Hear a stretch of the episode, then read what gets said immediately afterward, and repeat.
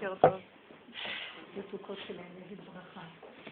ברוך אתה אדוני מלך העולם שהכל נהיה בדברו. תודה רבה.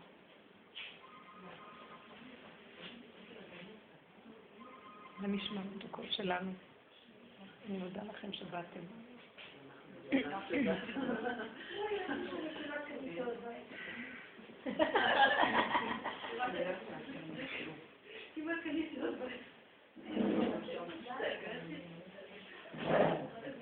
אנחנו ממקדים לאחרונה, אני רואה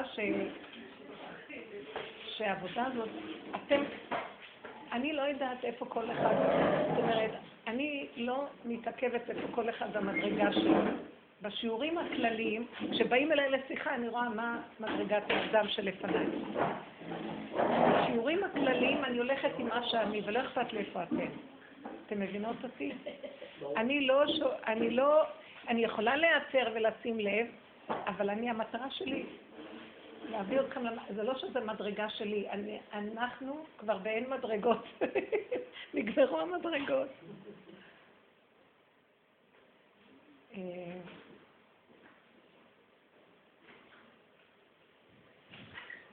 אני פשוט רוצה להגיד, ונגמרו מדרגות מהתורשו של דבר, אני התבוננתי בזה,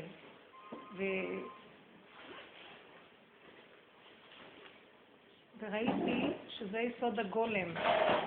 עכשיו, הגולם תורשו של דבר, שהוא כלי שרת בידי השם. זו התכלית המטרה של כל העבודה שלנו. אני מסתכלת ואומרת לו, ריבונו שלה, מה התכלית שלי בעולם?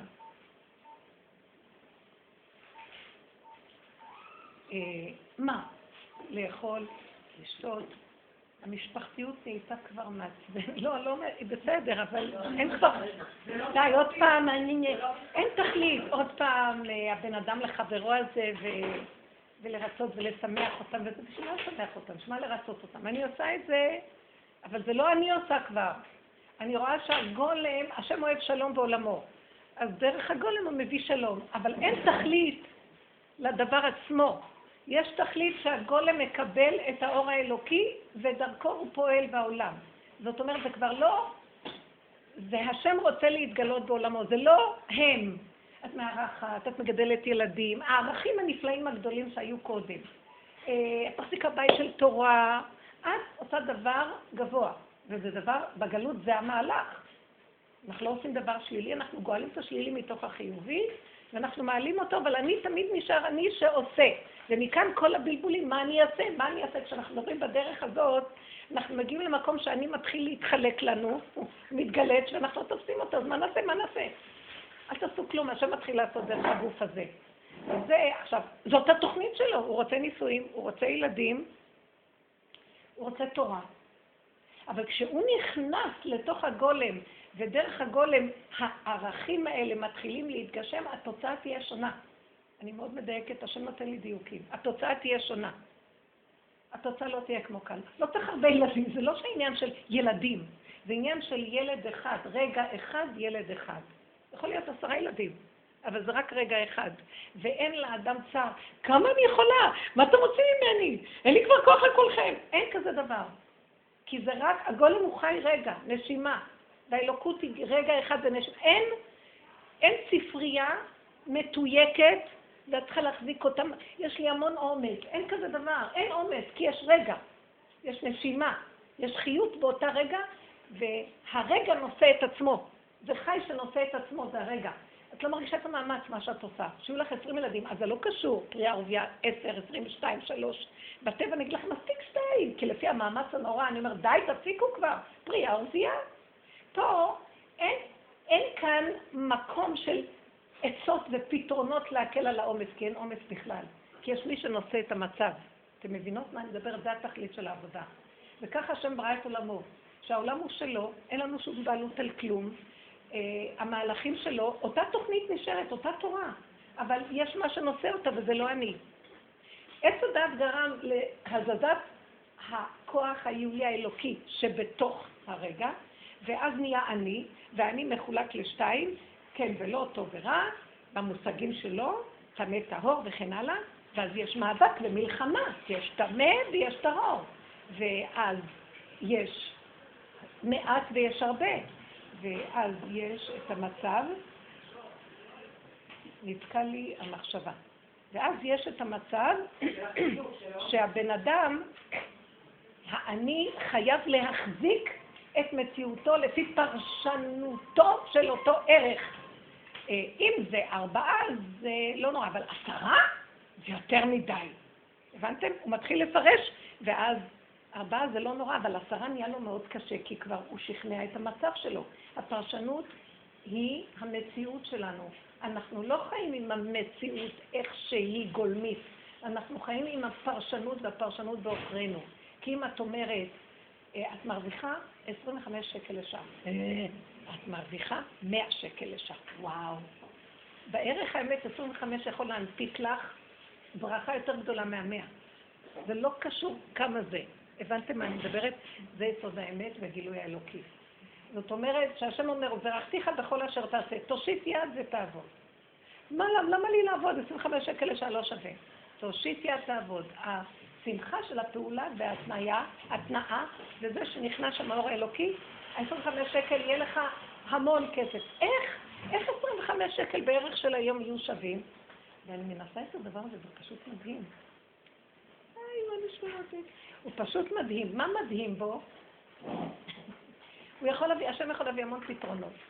תראו, כי 25 שקל לשעה, אתה צריך לשלם מהם חשמל, מים, גז, טלפון. יכול להיות שיהיה מצב שלא יהיה לך הוצאות בהם, והם יהיו נטו שלך. זה יכול להיות מאת השם. זאת אומרת, תהיה רווח מושלם שלך. זאת אומרת, 100 משלם הכל ונשאר לו שקל רווח, וזה 25 שקל רק לו. דוגמה שאני רואה, אני רואה את זה בהרבה דברים. שפתאום אני רואה שזה לא עולה לי, וזה מסודר לי, וזה בכלל לא הייתי צריכה להוציא עליו כלום, וזה כל מיני דברים שאני אומרת, וואו, אז הקטן נשאר לי, זה הרבה. דוגמה למשל, כאילו בערך של העולם את צריכה להוציא המונוצות, אם את הולכת למוח של העולם, הלך עליי, כי זה פרשנות של העולם, וככה זה עובד, את תחת חוק העולם. אבל אם את לא תחת חוק העולם, זאת אומרת, אל תשימי את המחשבה כמה זה עולה, זה יקר, זה לא יקר, את צריכה משהו, לכי תקחי, וזהו. אז כשאת שמחה בנקודה, את לא צריכה הרבה דברים שוליים שאת קונה סתם, וסתם עושים לך בארון כי מר לך בנפש. ואז את רואה שהערך הוא אחר לגמרי, ויש לך ברכה ושמחה במה שאת עושה. זה קשה מאוד להבין את הדבר הזה, אבל כי הכל הולך על צלצול של כאן ועכשיו הרגע. והרגע יש פה ברכה ושמחה. למה? קודם כל, באו לי מחשבות הרגע. אז אני אומרת לעצמי, עכשיו פתאום חשבתי על איזה משהו. שהייתי רוצה לסדר, אז זה קצת מטריד אותי, כן נעשה, לא נעשה, כי אני צריכה כבר לסגור את העניין הזה, יש דדליין, ואני לא עשיתי עוד כלום, כאילו מה שעשיתי זה בינתיים לא יפה, ועלה לי רעיון לעשות כך וכך, ואז אני אומרת לעצמי, טוב, אז אני ארים טלפון וזה, והתחלתי פתאום, לפני השיעור להיות מוטרדת ממנו, ואז אמרתי, את מוטרדת? זה לא לעניין, אמרתי לעצמי, תסגרי את המחשבה, את נכנסת לשיעור חלק, בלי כלום, נשימה, מרוכזת ברגע, ואת אומרת לבנו שלם, אני מבקשת שהדבר הזה יסודר לי. זהו, תרקי אליו, נגמר שלום. לא שלי, כלום. כן, כן, לא. לא אכפת לי, כלום גם. לא אכפת לי. מה זה לעצמי? גם אני לא אחוזה בזה, ואני לא אומרת, עכשיו אני אראה אם עשית לי או לא עשית לי. אתה לא חייב, סתם אמרתי, כלום. לא מעניין אותי גם מה אחרי, מה לפני. אמרתי, נקודה, אני נכנס הרגע לשיעור בלי מחשבה על שום דבר אחר.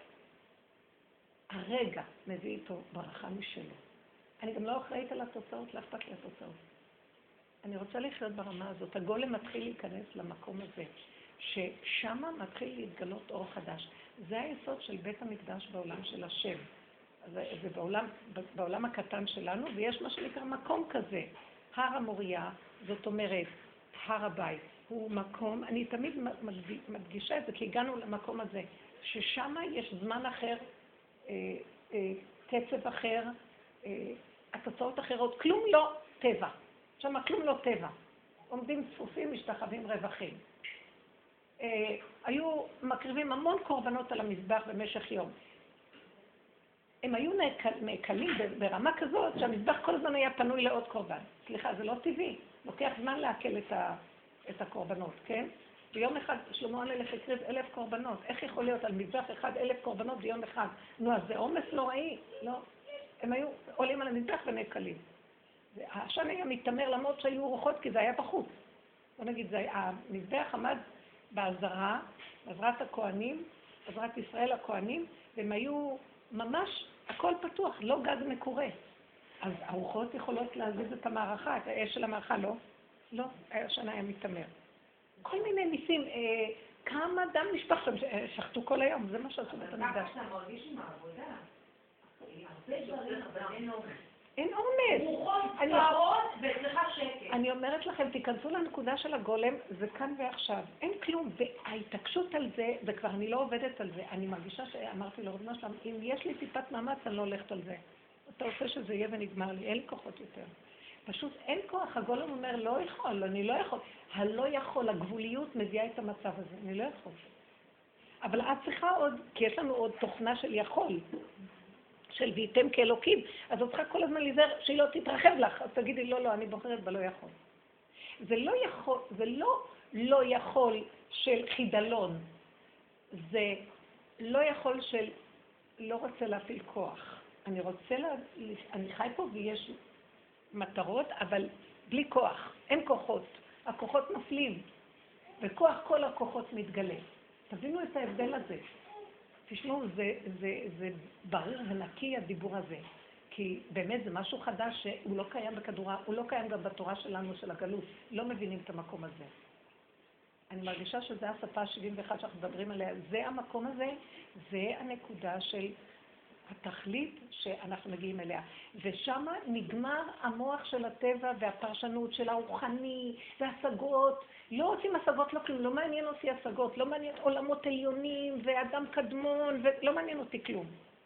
אתם יודעים מה זה? זה ההוויה הקדומה שמתגלה בתוך ההוויה של הטבע.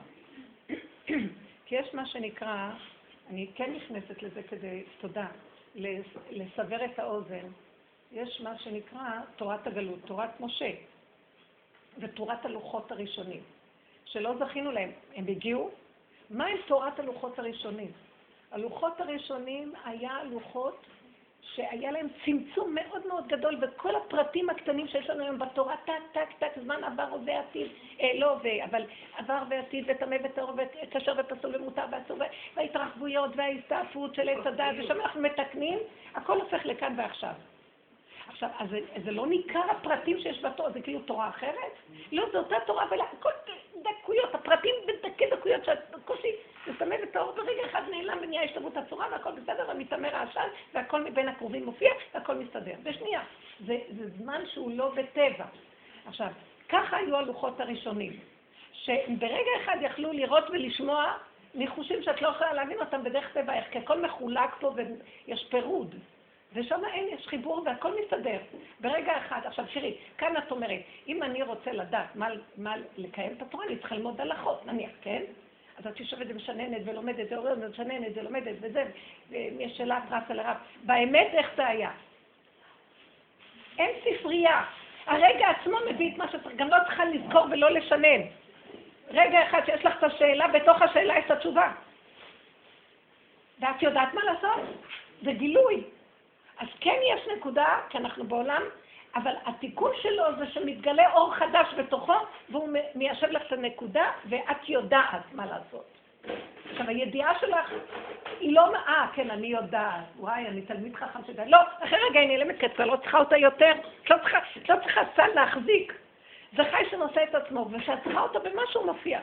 את לא צריכה להרים שק של כסף, כשאת צריכה משהו, הכסף בא ומסדר לך את הדבר. קשה לך להבין את המהלך הזה? האדם מתהלך ורק גביעתו לאורו.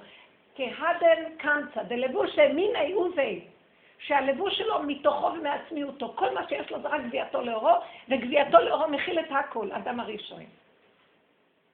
אנחנו שואפים למקום הזה, כי זה התיקון של העולם, נגמר. זה נקרא ההוויה הראשונית לפני הצמצום.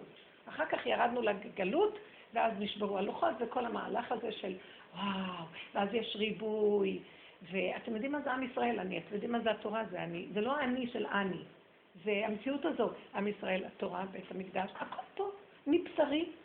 עכשיו, ברגע שהשתפרצנו למהלך של פיזור, חטא צדת, חטא עגל, נהיה עם ישראל, שם בער המוריה, בית המקדש, באמת זה נכון.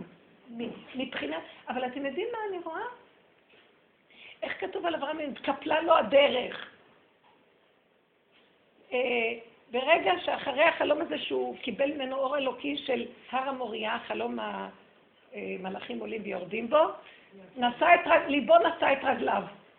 הוא כבר לא הלך, כבר לא הייתה לו מאמץ של כלום. מה זה ליבו נשא את רגליו?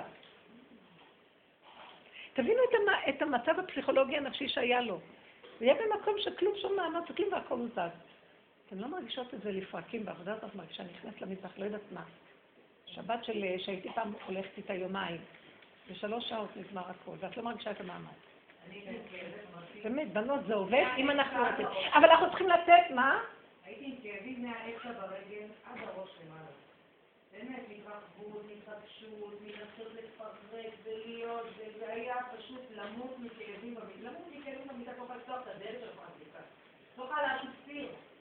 מרוב שהשם כאילו, עד שהגעתי, והנשימה במיטה, במקום הזה שמדברת. היום אני עושה דברים, בורא עולם. טוב, אני לא מאמינה. אני רק רוצה להמחיש, ואל תתרחבי בזה, זה ממש מסוכן. זה ממש שוב. כי זה גילוי, זה לא שלנו העולם. שבת הוא נתן מצווה שהוא התכנס בתוך מצווה שלו. למה אני זזתי אותו במצווה שלי? בואי, תקבלי המון שכר לפום צער האגרה. לא רוצה לא צער ולא שכר, תעזרו אותי. לא רוצה כלום. אתם לא מבינים שזה היה אדם ראשון מתענג לו בגן עדן. למה שלא נחזור לזה? העם הזה כבר אנחנו נאנקים תחת העול. נכון שיש בש מקום שאנחנו צריכים לעבור דרך זה, דרך הבחירה ולהגיד, עמלנו, השגנו על ידי עמל והגיע. אבל עד שלא נגיע למקום שאני כבר לא רוצה להשיג כלום, לא רוצה לא שכר ולא כלום. תנו לי לישון עם שוקולד ואיזה ספר טוב. אפילו לא ספר. רוצה לחיות, נהנות הרגע. אני הגעתי למקום שאני לא רוצה לעשות כלום, רוצה רק לשבת. היה לי גם לשבת עם כוס קפה, גם אמרתי אחרי זה, כוס קפה זה הרבה מאמץ להרנטה. אין לי כוס. ודיברתי עם בורא עולם, אני לא רוצה יותר לעמול על כלום, לא רוצה. לא רוצה, תחפש לך פראיירית אחרת. יש לך מלא אומות העולם, יש לך מלא כל מיני. עוד כאלה שרצים לאומן, ואין לי, נגמר לי. אפילו רבי שמעון אין לי כבר כוח ללכת לכלום. אמרתי לרבי שמעון, תבוא פה. זה לא רבי שמעון, זה בורא עולם מתגלם בתוכם, הם צדיקים, הם התקללו בשכינה, מה? אנחנו עוד רצים לאיזה דמות, חושבים שיש איזה דמות. ואסור לעשות את זה על פי התורה, ואנחנו מסכנים תמימים, מה נעשה? תקשיבו, אם אנחנו נלך ככה, ברגע זה הלוחות הראשונים מתגלים, האור של סובב כל עלמין, הוא לא מתקן את הנשמה, הוא מתקן את הגוף. אתם יודעים שהתורה של משה, שנפלה לתוך המקום של אחרי החטא, בהתחלה הייתה תורה, משה הביא תורה עליונה, אבל היא נפלה לתוך החטא, אז מטרתה לתקן את המצב של הנשמה בגוף. במטרה שהנשמה תשפיע על הגוף.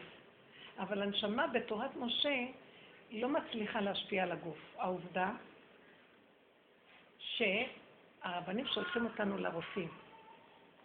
אני אבוא לתורה והתורה שלחת אותי למקצועי עד פה. אבל זה מה שקורה.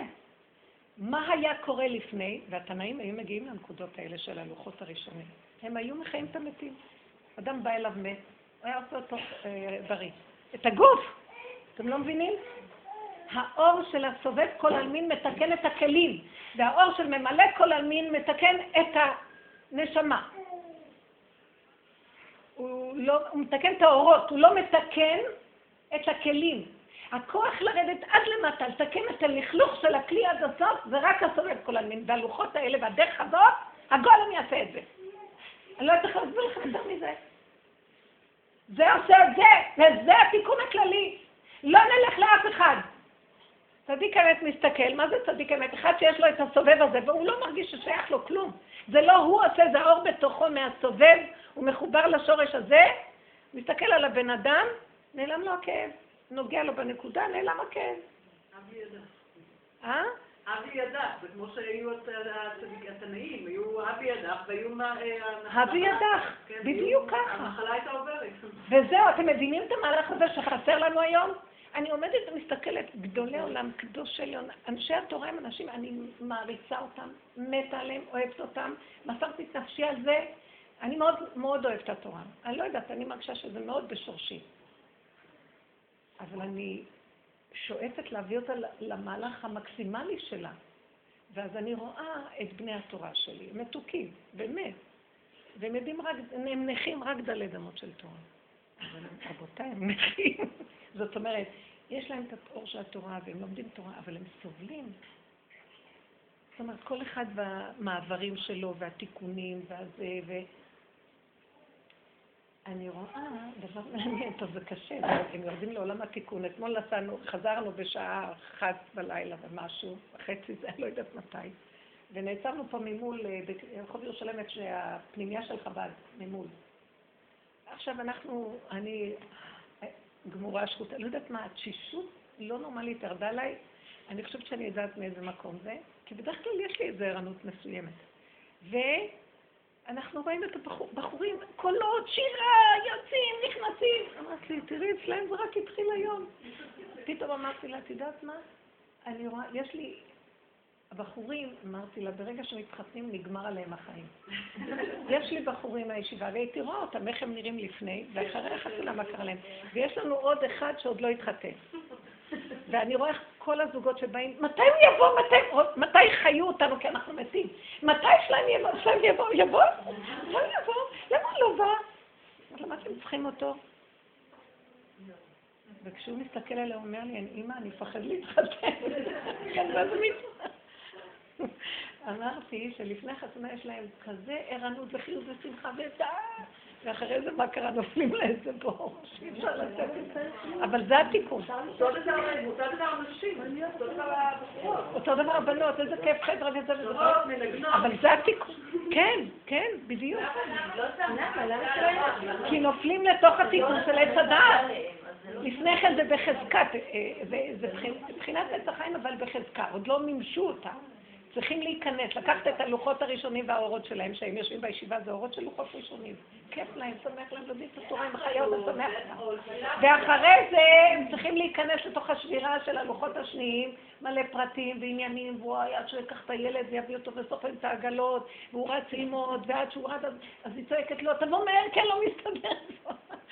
כל המהלך הופך להיות כל מיני, ועכשיו יש לה איזה מצב רוח ולא יכול לסבול, והוא רוצה קצת להיות עם עצמו, זאת לא, ואני לא קיימת, תסתכל עליי גם, לא, נהיה כבר סיפור כזה החיים.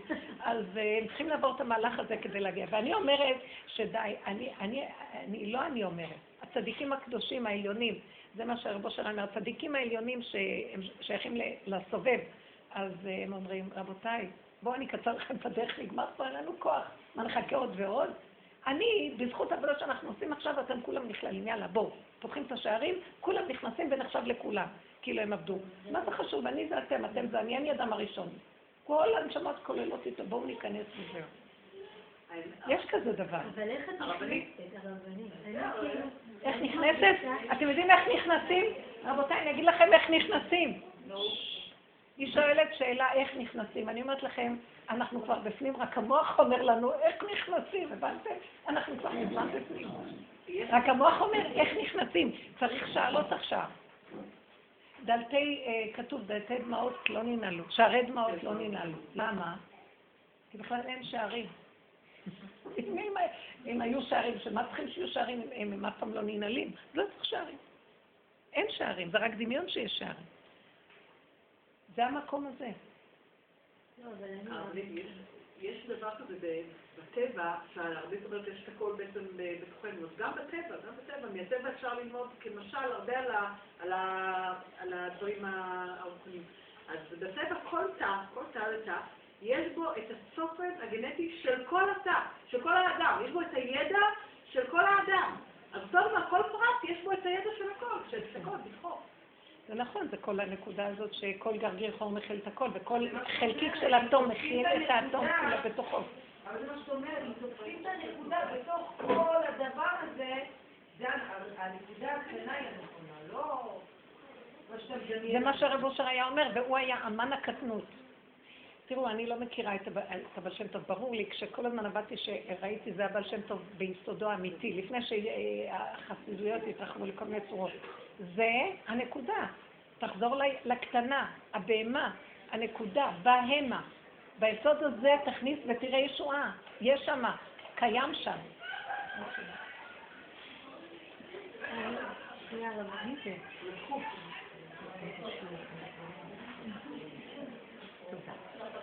הרבנית, חשבתי על שם משהו, אני מרגישה דווקא בשבועיים, 3 חודש האחרונים, היה סכתוב, אני מרגישה אין, ממש, אין, לא יכולה להכיל שום דבר, כל דבר הכי קטן גורם לי במצוקה. מצוין, לא יכולים להכיל, הגולם לא יכול להכיל, למה את חושבת? אבל אז אני במצוקה, לא כאילו חי, נגיד, אם בא לי, אני מרגישה ממש, אם בא לי עוד נגיד לי מילה לא טובה, או שאני אשתגע, או שאני... הגבוליות של הגולם. אם הבת שלי עוד תזלזל בי, אם תבוא לי עוד מחשבה, אין יכולת, אז אני במצוקה, אני כאילו עולה לי רק די.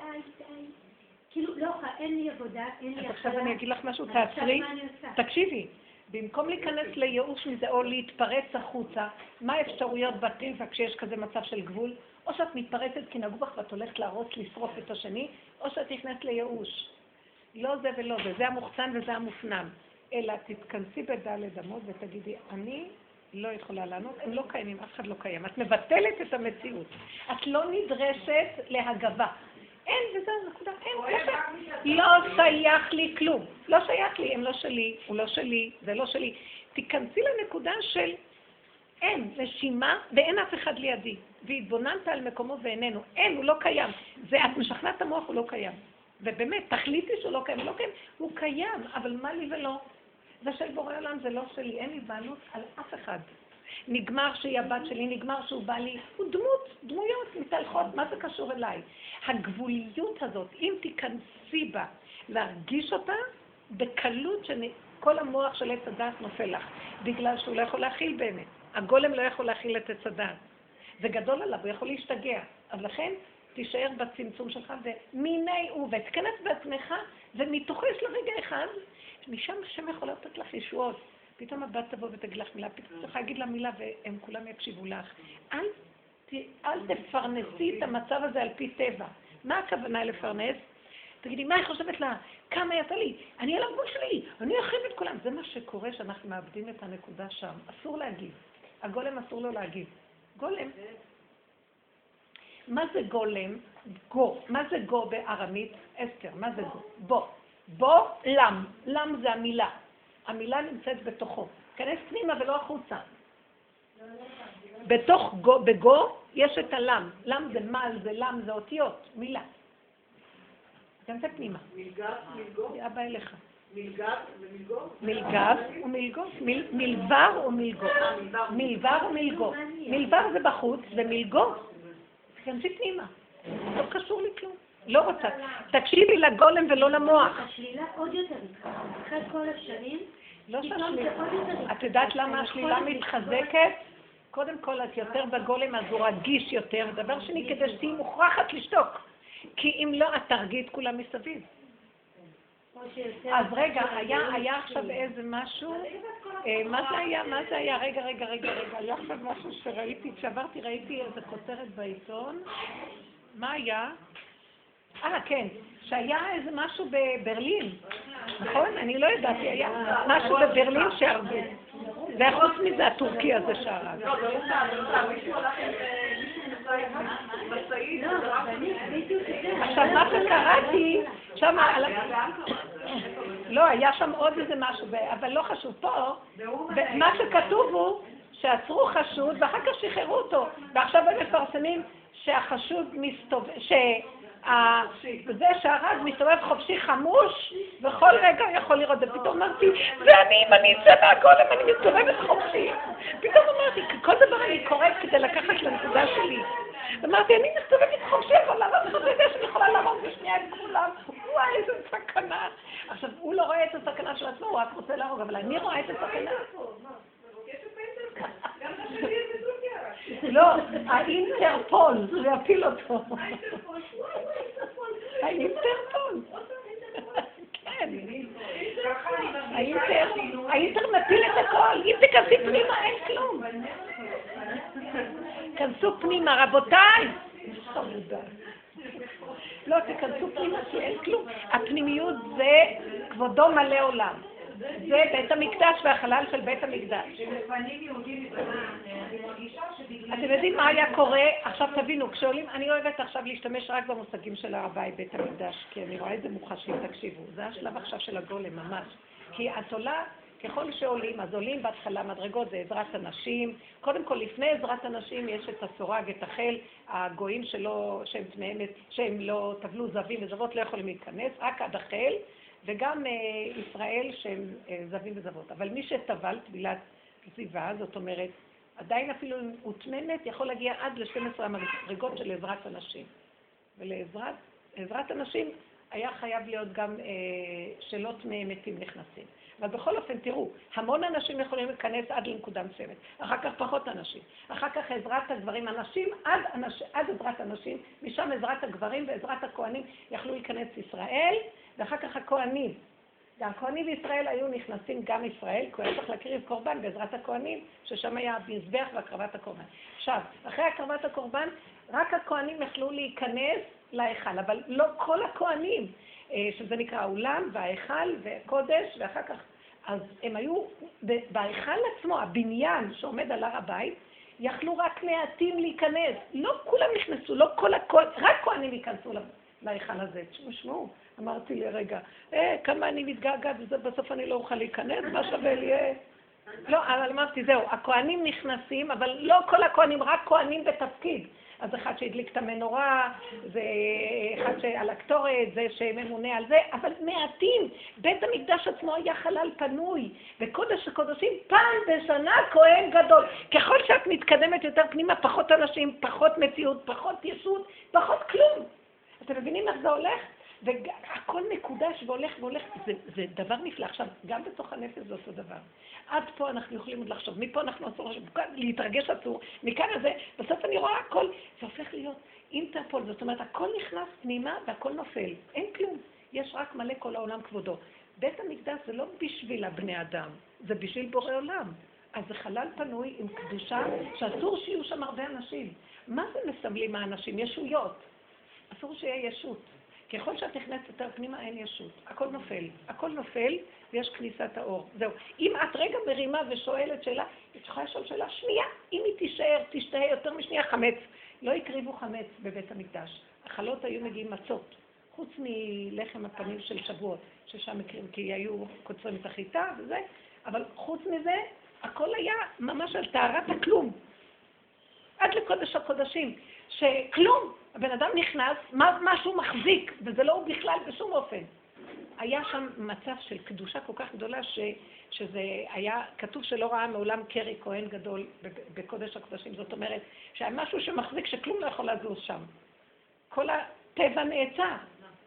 משה רבנו שמע מבין הקרובים את הכל. מאיפה הוא בא? מאיפה?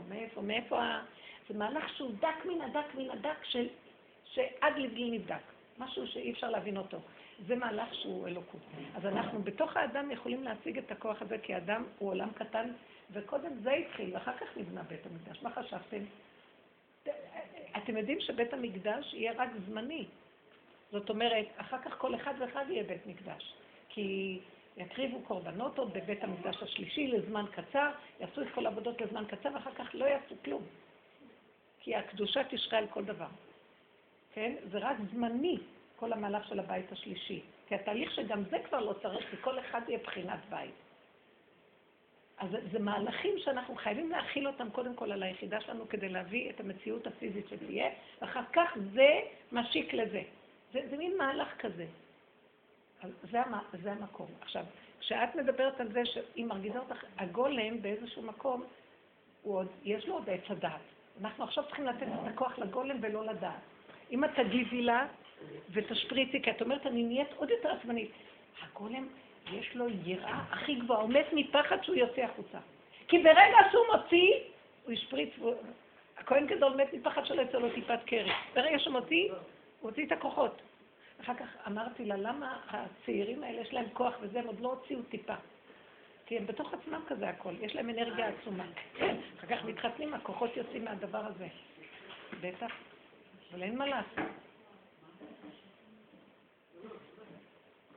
אין מה לעשות, חייבים לעבור את המהלך הזה ולהתקדש בה. יותר שאולי פחות של לצאת, אבל יותר של כמו איזה חוסר עוני, זה כאב. הכאב הוא דמיוני לרגע. הכאב נובע מעץ הדעת שמפרש שאני חסרת עונים. מסכימי, אני חסרת עונים. תיכנסי בזה למוד, תרגישי את העצמות כמו שמעת, אין לה כוח. מתוך הדבר הזה יתחיל התעלות לא נורמלית. אז תתני את זה החוצה. תבחרי להיכנס פנימה, תבחרי. מה? אני תוציא את הכוחות עליהם, הם יאכלו אותי, יטרפו אותי, איזה טיפשית. לא, רגע, תקשיבו רגע, על מי אני זורק את החוד שלי? מישהו שיאכל אותי, יטרוף אותי ולא אכפת לו ממנו כלום. בכלל זה לא הוא, זה השטן דרכו. מה קרה לך? לא, זה גם מה שעשינו כל השני, זה פשוט... מה? פתאום קשה לי לעשות את הדבר הזה, זה לא שכנע בשנה, זה אני כאילו... אז איך היא על הגנגסטרים שלך? חבל לך על החיים, את רוצה למות? לא. תרגישי איתו סכנה. פתאום לא בא לי על זה, אז לא בא לך, תתרפי. לא, פתאום אני אומרת, די, אני... לא, די! אני רוצה שדברו לעצה שיאהבו אותי גם. לא, לא, השם ייתן לך אהבה שאינה תלויה בכלום. תלשי פנימה יותר, שם יש עוד נקודה, שלא ישכנעו אותך ברגע הזה. היא עברה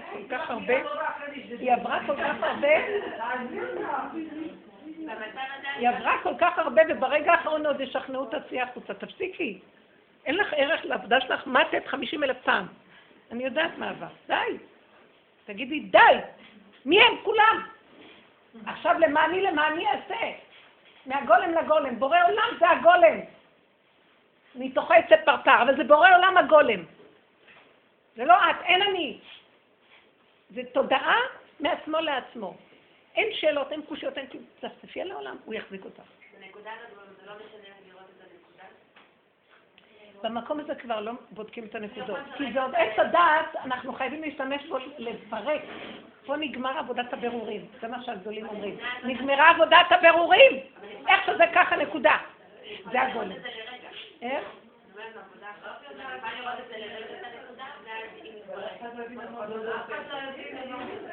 טוב, עוד פעם תגידו ונדבר. אולי הלכתי מדי פנימה. אמרתי לכם, הזהרתי אתכם בתחילת השיעור, שבשורה שלנו נדברת על המקום הזה ואנחנו נמשכים. אנחנו לא מאמינים שאנחנו באמת במקום אחר.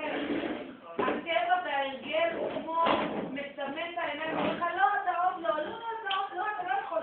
תצליח לקום עם עזות פנימית להגיד, בפנים, לא? אני יכול... שמחה מרחל מה שאת אומרת, תדעו לכם, במדרגה הזאת של הגולם, תקשיבו לי טוב. והשם יהיה בעזרי שתבינו את זה נכון.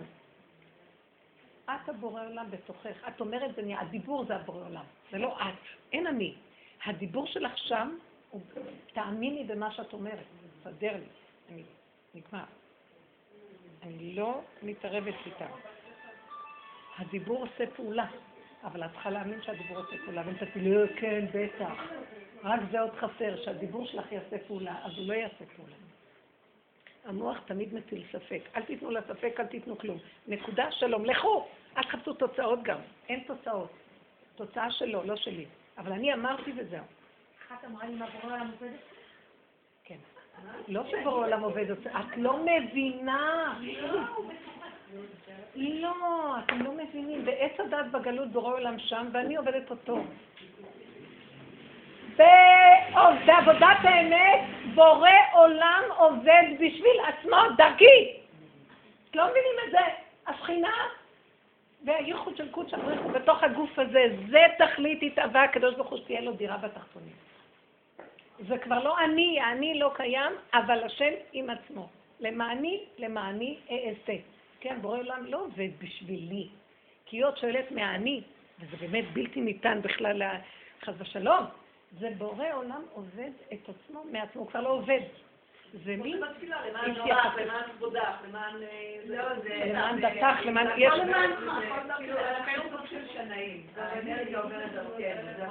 אנחנו לא מציאות, הוא יצר קופסה של דרכה, הוא רוצה להתגלות, מה קרה פה? איזה גניבה? אני הזה בא, לא זוז, אני. השבירה יצרה מציאות של הדמיה אלוקית כאילו, ושם אנחנו חיים, זה כדור הארץ, תראו מה הולך. כולנו עפים על עצמם, היום אנחנו כל כך לא קשורים למציאות האמיתית, מרוב אני, אז הם גנבו את כל האמת. העצמה עצמית, יש כל מיני דברים. לא, אבל מה זה לעשות עם האמת? רגע, יש עוד כל מיני מושגים של העצמה עצמית. לא יודעת מה, תגיד, אתה רוצה $1,000,000, תגיד, זה יגנבו את הכל. האני גונב את השם למען רצונו. קודם כל צריך לפרק את אני על ידי הפירוק. אני מגיע לגולם והוא תשוש. אין לו כוח לרצות כבר כלום. אז זה רק לאכול לו גם קפה שאני מתה עליו, אני מסתכלת, תכינו לי, תביאו לי. עכשיו, אם מישהו יביא לי קפה, שזה לא יהיה לי טעים, אני ארצה לזרוק לזה על הפנים. אתה לא יודע מה זה קפה, זה התענוג האחרון שנשאר לי, ואתה מסדר לי את זה כמו שאני עושה. אני לא יכולה לסדר על עצמי, הוא לא מסדר לי כלום. בסוף אני נכנעת ואומרת לו, אבל רק אתה יכול לתת טעם בכל דבר, רק אתה, אבל אתה עכשיו בתוכי. מי נאו? והוא גם יכול להגיד לי, גם אני לא רוצה לשתות קפה, מה תרחיכה אותי? אני עוד שייכת להתניה של לשתות קפה, זה רגע של כאילו מנוחה. לא צריכה את זה גם. שמה משתנה הכל, לא תלויה בכלום, והכל נהיה בסדר והכל בסדר גמור. אני עוד חייבת לספקות קטנים כדי להכות בזה. הספקות הן לא על מנת לנגח, הן על מנת כדי ליישב את זה. העניין הזה של דושה. שדושה אומר, נגיע לרבה, שאומרתי לא למה לא הייתי אמרה מזינו, למה לא הייתי דושה. זאת אומרת שיש לה אינדיבידואל, יש לה מה שבן אדם, הסיפור שלו, ההקראים שלו, מה שצריך להביע בעולם, אבל זה לא מתאימה. כי זו שעה, בשלב הזה היה צריך לעבוד דרך הפגם שלו והמציאות שלו כדי להגיע לאין מציאות. אנחנו מדברים על אין מציאות אחרי שאנחנו מביאים את המקום, אז זה לאט לאט. אנחנו לא היום בזמן של זו שעה. אנחנו כבר הרבה אחרי זו שעה, התיקונים שלהם זה לא זו שעה. וזושה בעצמו הגיע לזה בפרט, אבל אנחנו ככלל מגיעים למקום שעכשיו כבר לא צריך את כל, לא יותר מדי כבר. כי שמתם לב מה קורה בעולם? כולם בנפש. מה, אתם לא רואים? כולם נפש. כולם מדברים על נפש, עובדים נפש, קבוצות של נפש, כל ה... לא יודעת איך קוראים לכל הדברים, מודעויות, עניינים. זה גניבה של הנפש, אבל כולם בנפש. אם נמשיך עם הנפש הזאת, אתם יודעים מה? זה המלאק עם הנפש, זה המלאק של הנפש. אני יותר נפש ממך ואני אעזור לך איך להיות בנפש. כל הזמן אני. אני אביא אותך לכך שמה אתה רוצה תקבל. נתרגל את זה, בוא נתרגל. תאמין, האני אין לו אמונה, אז הוא משחק אותה לקבל. אלה שהיו סרט הסוד הזה, אלה שהמציאו את הסוד והוא באמת הצליח לתכנת להשיג דברים, הם התאבדו. כן, הוא ואשתו התאבדו. אלה שהשיגו את המיליונים והם על ידי זה שהם, כי הם באיזשהו מקום עלו, השיגו איזה סוד, אבל בתוך העני, בתוך עץ הדת, זה גניבה לא נורמלית, בסוף זה גמר עליהם. זה כמו מגדל בבל, הם התאבדו. זה מגדל בבל. הם השתמשו בכוחות של השכינה למטרות עצמם. זה נקרא... קיצוץ בנפיות. הם אמרו, יש שכינה. אפשר לקחת אותה לטובת עצמנו. אנחנו אומרים משהו אחר. אנחנו קודם כל נהיה זושה, לא משה רבנו, אז אנחנו צריכים לפרק את זושה. מה זה קודם כל נהיה זושה? זושה מכיר את עצמו ומפרק אותו, מפרק עד שאין זושה ואין שוזה, אין כלום. אין. ואז יש גילוי בורא, שהוא שותף לכולם, זה התיקון הכללי. את מבינה? אבל הם לא עשו ככה. הם הלכו והעצימו העצמה עצמית, שגילו דרכה סודות וגנבו אותם לעלות לחלל, לעשות דברים, למלוך על החלשים ושהם בעלי עמדה וכוח. אנשי השם, נעשה לנו שם. לא רק על אדם. והם פילגו. הם עשו קיצוץ בנטיעות. יש שני מהלכים. כופר בעיקר ומקצץ בנטיעות. כופר בעיקר, שהוא חי מאוד מאוד רוחני ואומר אין כדור ארץ ואין כאן כלום. רוחני אף. משהו כמו העודים, אני לא יודעת מה, הם חיים ומתים וחיים ומתים ואין להם בשביל.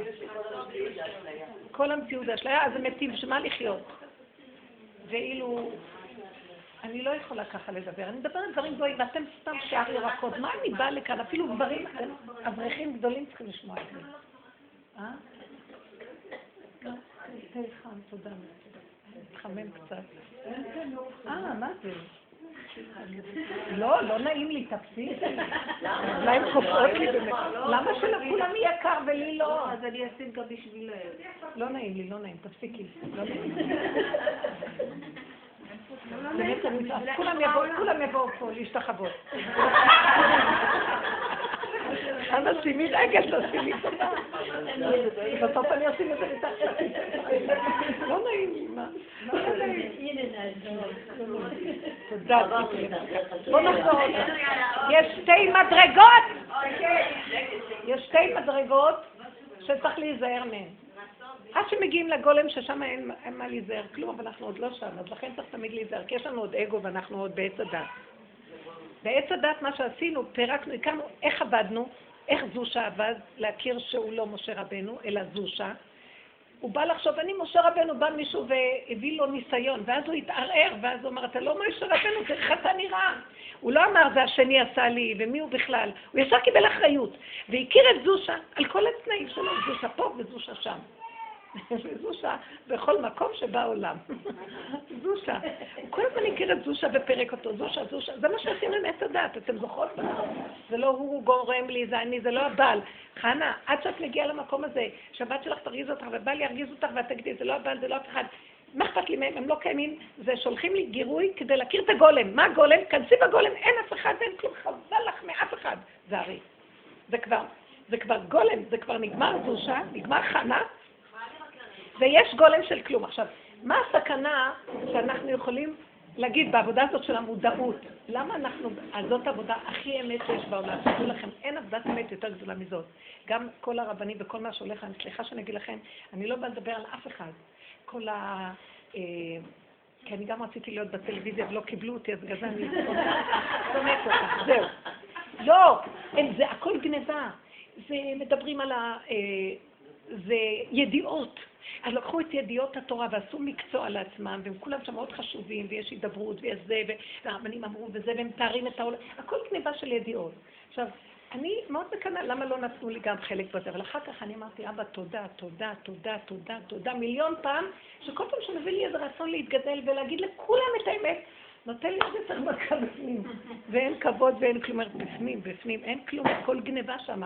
זאת אומרת, אני אגיד לכם מה זה נקרא, זה נקרא, זה נקרא, תקשיבו מה זה נקרא, זה נקרא קיצוץ בנפיות. למה זה נקרא? השם ישמור ויציל, באמת, אני אגיד לכם למה. כי לוקחים להשתמש בטאגה, לוקחים את המקום הזה של הידע והזה וזה, ועושים לעצמם איזה שם, הרב הזה והרב הזה, זה מסוכן, פחד מוות, פחד מוות. מה הכוונה? מה עשו דור, אני אמחיש לכם מה זה נקרא קיצוץ בנפיות. דור הפלגה אמרו ככה, הכירו שיש כוחות הטבע, הם לא אמרו אין טבע. כמו ההודים. ההודים אמרו, אין טבע, עפים מעל הטבע ואין טבע. למה אנחנו בגוף? כדי למות. למה אנחנו נולדים? כדי למות. לא חיים, לא משתאים על הטבע. אין טבע. אבל הם אמרו, לא, יש טבע, יש שכינה. הכוונה, יש שכינה. יש כוח של אלוקות ששוכן בתוך הטבע. תקשיבו לי טוב. הכוח הזה ששוכן בתוך הטבע, זה הכוח של השפע והברכה שבעולם. אבל למה שזה יהיה לכולם? ניקח את זה לעצמנו. הם ייקחו את השכינה, והם... יכבלו אותה לעצמם, היא שבויה שלהם, והם יעשו איתה מה שהם רוצים. אז הם כן הכירו שיש שכינה בארץ ויש טבע, אבל הם ימלכו בטבע. הבנתם מה אני מדברת? הם יעשו לעצמם שם, והם ישלטו באנשים, והם מניפולציות, והשירות תגיע אליהם, והכבוד אליהם, והם ישבו על הכיסאות. זה נקרא קיצוץ בנטיות. למה? כי מהשכינה, כשהשכינה, שאנחנו הולכים איתה ונותנים לה, אז היא עולה ומפרנסת את העולמות, והם לקחו את האור של העולמות לעצמה. אין העלאה. הם עלו בעצמם. האגו השתמש בשכינה לצורך עצמו. זה אנשי הסוד. הם לקחו פשוט רעיון נשגב שאדם, האדם הוא אלוקות, הוא יגיד וזה נהיה. וזה מה שכתוב בנביא ישעיה, למה אדם בחירי. אני בראתי אדם כדי מה אני אומר ונהיה, גם אתם תגידו וזה יהיה צדיק או זב, הקדוש ברוך הוא מקיים, זה תכלית הבריאה, אבל תיתן עבודה, קודם תכיר את כל הקליפה ותפחד ממנה, ומה האפשרויות שהיא תגנוב אותך בצד אחד שזה קיצוץ הנטיות, תכף נגיד את הצד השני, כופר בעיקר.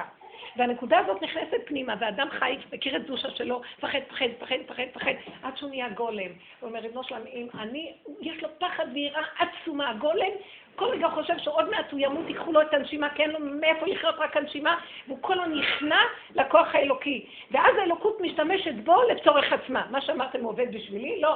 האלוקות משתמשת בי לעבוד עם עצמה. זה העולם שלה, היא בראה, זה לכבודה. וזה חוזר לתכלית שהאדם בכלל לא מציאות, הוא רק משמש גוף להשם, בית מקדש מעליך. בואו ניקח את המהלך השני שנקרא כופר בעיקר. כופר בעיקר זה אנשים שאמרו, מה השכינה, לא שכינה, אין כאן כלום, השם בשמיים, ואין כאן, העיקר זה עקרת הבית, זה רחל, זה העיקר, אין עקרת הבית, אין עיקר פה. זה בשמיים הכל. אין אדמה. נתקו! עשו ניתוק. כפרו בעיקר והלכו לעולמות עליונים. אלה אנשים רוחניים מעיפים באוויר. תדעו לכם, העם ישראל הוא בסכנה של חלילה. אלה שהולכים, אתם יודעים מה? אגיד לכם, אני בפחד היום, אבל זה לא יכול לקרות. השם חייב לשמור עליהם, כל הצדיקים האמיתיים וזה. אבל יש כזה מצבים שלפעמים את אומרת, תנו לי להגיד משהו שאני מרגישה אותו וכואב לי עליו מאוד. בגלות, מרוב גלות, גלינו מארצנו, התרחקנו מאדמתנו, כמו דור המדבר, שלא רצו להיכנס לארץ ישראל. אז הם רצו לשנן ולהתרומם ולהיות ושם, מתנתקים מהפשוט. עכשיו השם אמר להם, לא, התחליף על כל המדבר, שהם שיננו תורה, אורות. משה רבנו היה הרבל שלהם, אתם יכולים להבין איזה אורות אלה? אין סיפור יותר תורה, נשיאים תדעות, כן, נגמר, זה כבר שמע, לא! התחליט לתת מצרים זה לבוא לארץ ישראל, זה רק היה מעבר לנקות את כל הלכלוכים של זוהר, חורשת, שכינה, רוצה את ה... אתם לא מבינים, התענוג של העליונים זה הגשמי.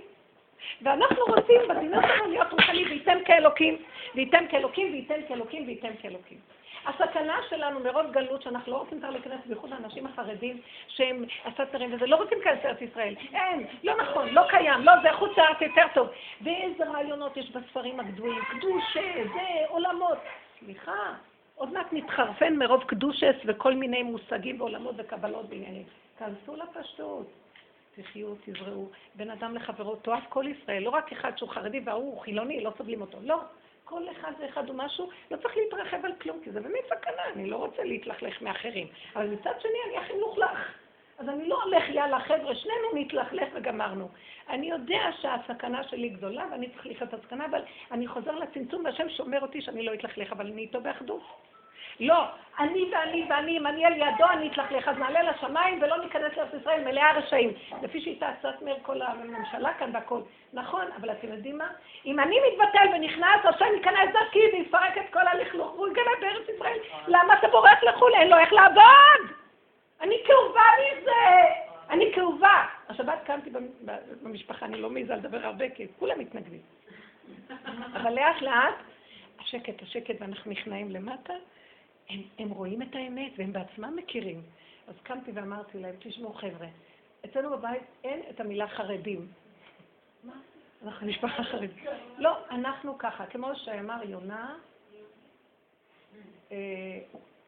עברי אנוכי ואת אלוקי השמיים אני אראה. אמרנו להם, אנחנו יהודים, אוהבי תורה, שומרי תורה ומצוות, בעלי מידות ישרות, עם יראת השם תורה, אוהבי ישראל, אוהבי ארץ ישראל. זן חדש, מה קרה? למה חייבי כל עוד חרדי? לא רוצה חרדי, לא רוצה את המילה הזאת. תסתכלו עליי ככה, והבן שלי אומר, אמא, אל תתלעמי. אמרתי לו, טוב, תודה. כי אני כבר לא יכולה לסבול. אני שומעת כל מיני דברים, באות אליי המון אנשים, הסמינרים, עם מה שקורה, המחלוקות שכאן ושם, וכל הגניבות דעת, הרבנים, התפללו לכם 80 יום, תיתנו זה וזה, אבל אם תתנו רק ככה, התנהלו רק ככה. לא יתפללו עליכם הרבה, אם תתנו 200 שקל, יתפללו קצת יותר. די, אין לי כבר כוח לבחינה. אני לא רוצה לדבר, אני לא יכולה, לא, אני אוהבת אותם, אני אוהבת את כולם, באמת, אבל השיטה מכיבה לי, כי השם רוצה לפרוץ, הראש רוצה לצאת ולא נותנים לו. אז הנקודה הזאת שזן חדש, אנחנו נהיה זן חדש. עובדי השם, אפילו כבר עובדי השם נגמר. כשיש את המקום של מי זה זושה, זה עובדי השם. כשנגמר המקום, הגולם הוא לא עובד כלום, השם עובד דרכו את עצמו. אני לא יודעת אם קוראים לזה עובד. השם עובד. מה שרוצה נהיה וזהו. זה מהלך אחר כבר. אבל אנחנו עוד לא שם, אז יש לנו עוד פירוקים קטנים, רצו בשוב כזה, פירוקים קטנים, תחליט לא להתרחב על הצדת, כמו שפעם היינו מתרחבים. זה אני, זה לא הוא, ויש לי כאבים. יש לכם כאבים מעצמכם, יאללה.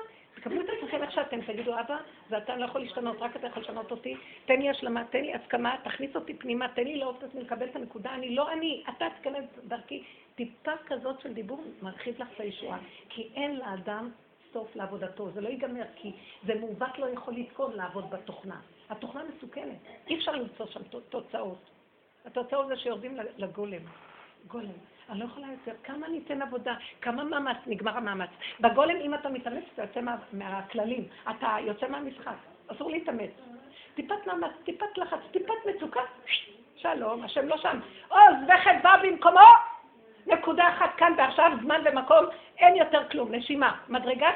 זה כבר לא נפש, נפש זה עוד אנחנו מוציאים את כל המידות ומתחפשים איתם, ויש לנו כאבים, כאן עברנו, נשחקנו. פה זה... עבודת היחידה והחיה. החיה היחידה מתחילה להתגלות מדרגה הזאת.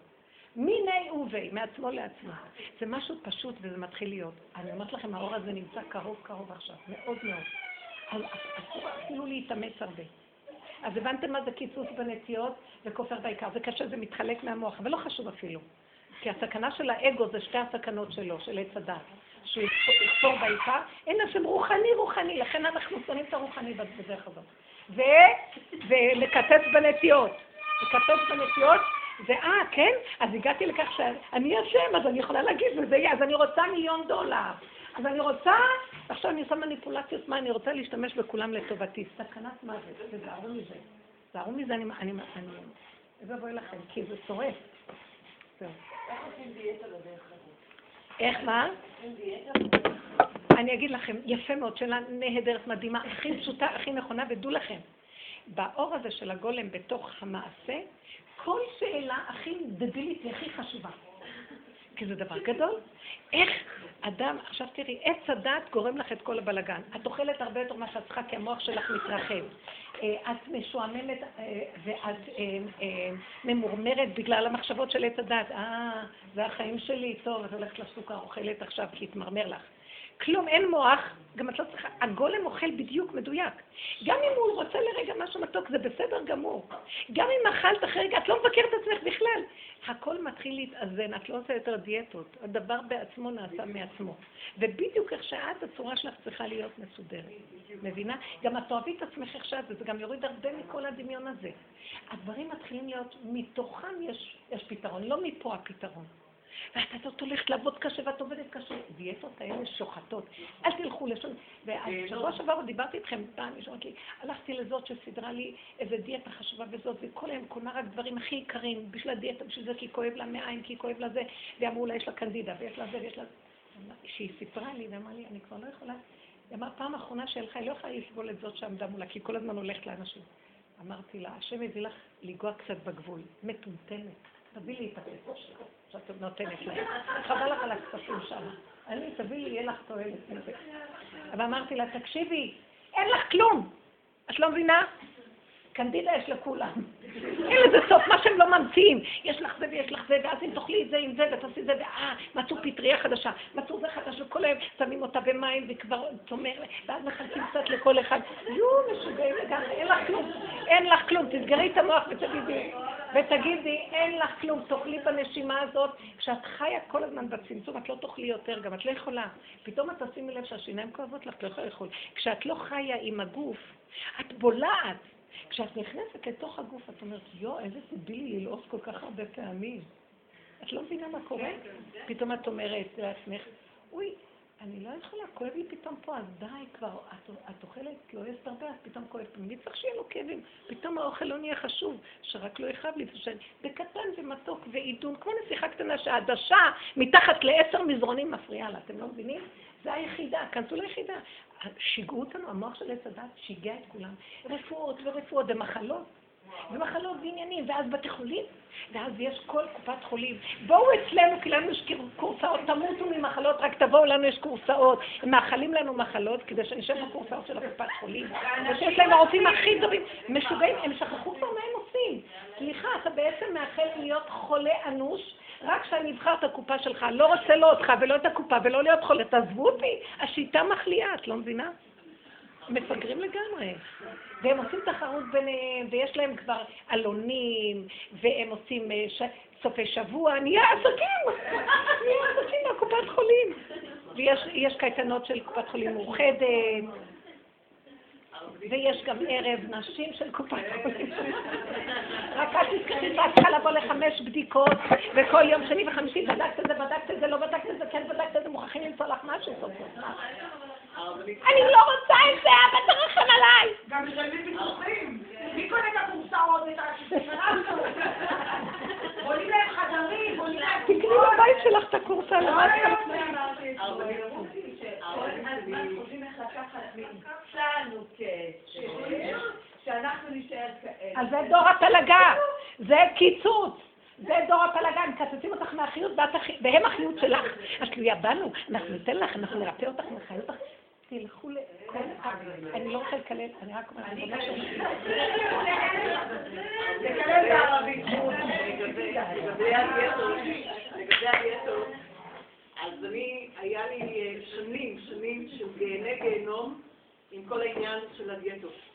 וכל הפעם שהייתי עושה דיאטה, הייתי מעלה בריבית כמה קילוגרמים, כל פעם. ברור שאם התודעה על הדבר, אם נפחת אותו, התודעה על הדבר גורמת לו, תסגרו אותה ואוכל כלום. אין כלום. גם לאכול אתה רוצה כבר. משהו קטן הגוף רוצה, את נותנת לו נגמר. אין תימן. הגעתי פשוט לבסייעתא דשמיא, השם העיר לי שקודם כל, כל כזה דבר ברצון שלי, אין לי רצון משלי, ריבונו של עולם, רק אתה יודע בתוכי כמה אני צריכה לאכול וכמה לא צריכה לאכול, והרפאתי. ונתתי פשוט מה שבאמת באמת, בסדר חשתי זה. יש לך שהמבנה שלו יהיה גדול. ואחר כך... מה קרה פה? כולם צריכים להיות... כולם אותה כיפה, כולם אותו זקן, כולם אותו זה... זה שיגעון. כל אחד נולד אחר. אבל פתאום השתנה לי, זה מדהים. יש לי בן בשידוכים. הוא מאוד גבוה ומאוד ככה. ואני אומרת לו, תשמע, ככה לשידוכים זה לא ילך. כמעט 2 מטר גודל. 1.90 מטר. ואז הוא אומר לי... הוא מסתכל ככה ואומר, מתופח על הבטש שלו. אמא, זה חשיבת, זה חשיבות. התנאים היו 2 כרסים כאלה. אני מטפח, כי גם ראש הישיבה הוא מאוד חשוב. הוא אומר ככה, אתה נהנה מזה? ואמרתי לו, אבל שידוכים. אז הוא אומר, אמא, יאהבו אותי עכשיו. הוא לא אוכל כמעט, אבל ככה נבנה שלו. אז באמת אחרי, אז היו לי, גם ראשון שינה לי את הצבע. השם שינה לי את הצבע, והיו לי 7 שנים רזות, פשוט פתאום נהניתי אותה, אז אחרי 7 שנים... כמו פרות!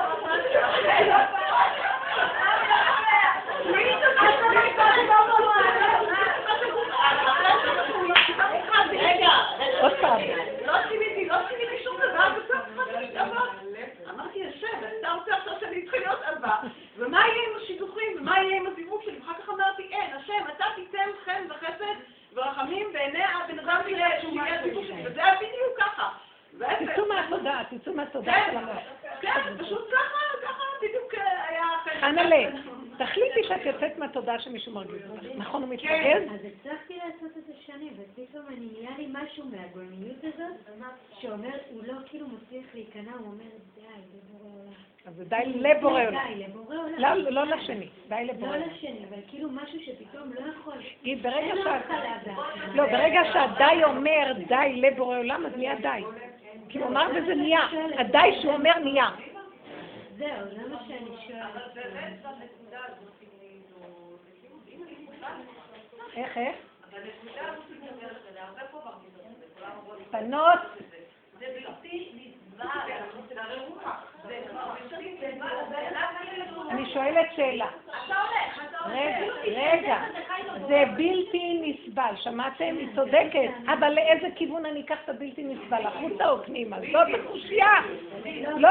זה בלתי נסבל, כולי עלמא, אני גבולי לא יכול לסבול. השאלה אני אשפריץ ואני תמות נפשי עם פלישתים או עם בורא עולם. מה יצא לשמשון שהוא מת עם פלישתים? תחריב אותם נקמנות. לא אמות כי אחיה. דוד המלך אמר לו, אמות כי אחיה. אני רוצה לחיות בתוך הנקודה עם השם. אז אני חייבת לספר משהו. התחיל השבוע, האוטו שלי לא מניע, עוד פעם, האוטו. לא יודעת, תשאלת לי מה אני רוצה, לא מתענית, תיקולי עם האוטו לא עוזר, הלכתי למוסף, הרדיו לא עובד, הרדיו מקצר, הוציאו את הרדיו, נתתי לו מים לרדיו, נכנסתי לעצבות, התפוצצת מולדות. יודעת מה זה האוטו? רגע. איזה אסתר אוהבת. האלף אלופו של עולם ניצלת עליו וטו, אוטו. לקחת את האלף, ניצלת עליו וטו. אין השם, יש אוטו. לא רגע, תקשיבו את התשובה. עשיתי את התשובה של הבורא, אני מקווה. והדודי פוטט אתמול בבית וכל מיני כאלה, כן, אז זה טוב, אז ירדתי למוסך, אמרתי, אבא, תקשיב, אני עובד איתך. אתה רוצה את השמחה שלי, אני צריכה את המערכת חדשה, זה עולה 300 שקל, עכשיו אני משלמת, לא יודעת מה יהיה, נתתי, להפניתה אותה, נתתי, הגעתי הביתה, הדוד התפוצץ. הילדים יצבנו אותי וזה, אני יושבת בבית. יפה. ואני לא הפכתי להיות אגרסיבית, עוד לא. רגע, דפקתי, ואז התחלתי. זה לא היה איפוק נכון, איפוק פנימה. רגע, אחר כך, ואז עשיתי עבודה עם עצמי, ישבתי ואז התחלתי לפקוח בשקט. דמעות ירדות, אבל נימדתי, אין לי כוח, אין לי זה, הכל עליי, תחתית, וזה המוח כאילו... כן, המוח אומר הכל עליי. המוח, לא, שנייה, רגע. והרחמנות העצמית. ואז הדמעות ירדות, למה בוכה, זה לא משנה למה אני בוכה, זה לא משנה, אני מנקה. כשהגעתי למקום הזה שלא אכפת לי, נרגעתי. אז אין מה, נלחמים, נרגע, עבודה נפלאה. אתה חושב נלחמים בזה, סבבה, לא נלחם, זה נלך, לא נלחם כלום. אין כוח כבר. אני נהמת מלך. הבברת אין כוח, אין כוח לזה, אין כוח. אז לא יתוצאו שלא יתרחו. אני שווה, בקש בבבת. רוצה לקחת אותי לעוד היום, אני נוסעת לך. כאילו... זה לא מקום שלי, זה מקום של אין לי... הסכמה לעננים. ככה אתה רוצה ככה? ממש. אני אותו דבר היה לי, בשבוע שעבר באתי הביתה ביום רביעי, ואין מים חמים, בלילה, בשביל משפחה של תחדוצת, נוסעת לנתניה, סיבוב של... שביום שני אני כבר יוצאת מהבית. שלישי בבוקר או שני. עכשיו אני מסתובבת, אין מים חמים. אז תקשיבו רגע, הבנתי שמשהו טוב, אמרתי, מה אני אעשה? בא לי ככה שבשנה שהגעתי, הוא אומר לי, הוא התעורר, הוא אומר לי, אני מגיעה בשתיים, הוא אומר לי, היונקר משהו נשבע. מתי זה קרה? ביום שני, בדיוק איך שעזב בזה, אז... ועד עכשיו זה לא מתוקן? ועד עכשיו לא הצליחו לתקן. לא, זה לא בדיוק, עד שהפסקתי ועד שזה וכך בצורה עדינה. והיה לי רגע אחד, באמת, תקשיבו רגע, עוד כאילו המרירות של כל הגלות הזאת של ההסתובבות, איזה אישה מסתובבת ברחובות בלילות וכל היום ואלה. לא, באמת, אני לא באה להגיד כלום, אבל... אף אחד לא יודע, כי אני לא מדברת, לא רוצה גם לדבר, כי זה לא קשור לכלום. אבל היה לי רגע שהמסכנות שכנעה אותי, באמת לא... נשאר לי רק המקלט הפחים! זה היה נבהל. ופתאום אמרתי לה, את מתפגרת רק אתמול בלילה, התקלחת, מה קרה? זה חורף! 3 מעלות קור בירושלים, מה קרה? ולרגע ראיתי שאני מפגרת לגמרי, ועוד יכולתי לעשות הצגה שלמה, וקצת יצא לי, כן, אתה בבית, חם לך, אתה כל היום הולך למקווה, איפה? כאילו משהו כזה. ואחר כך אמרתי, השכנוע הזה, ולרגע שהסכמתי שאין לו קרה כלום, היה שקט בתוך הנפש, עד היום זה לא מתוקן. עד היום זה לא מתוקן, לא יודעת למה, כי החלק הזה קשה להשיג אותו ועד שמשיגים ועד שזה לא מתוקן. אני בשבת הלכתי למקווה להתקלח. אני קראתי בשבת, נכון? שבת, התקלחתי מים קרים, לא נורא, כלום. לא נורא שום דבר, כל דמיון. מה קרה? וכמה דקות, לא הרחתי, בראיתי כל דמיון, יצאתי עם אותה הרגשה. מה שקשור לזה, בשבת, תודה שלישית, הכל שלא הייתה בסדר.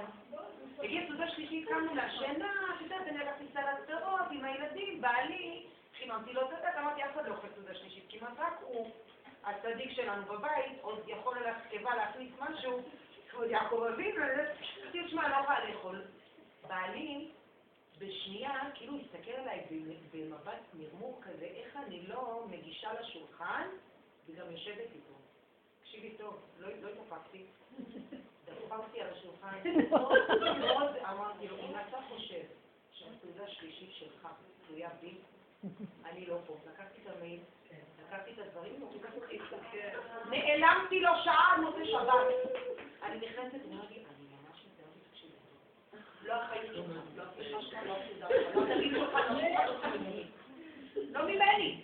אני יש לי שבת משלי, לא תמיד לא תמיד אני יכול להיכנס בתפקיד הזה לסדר. יש לנו תפקיד בתור נשים, להחזיק את הבית. בסדר? יש מצב.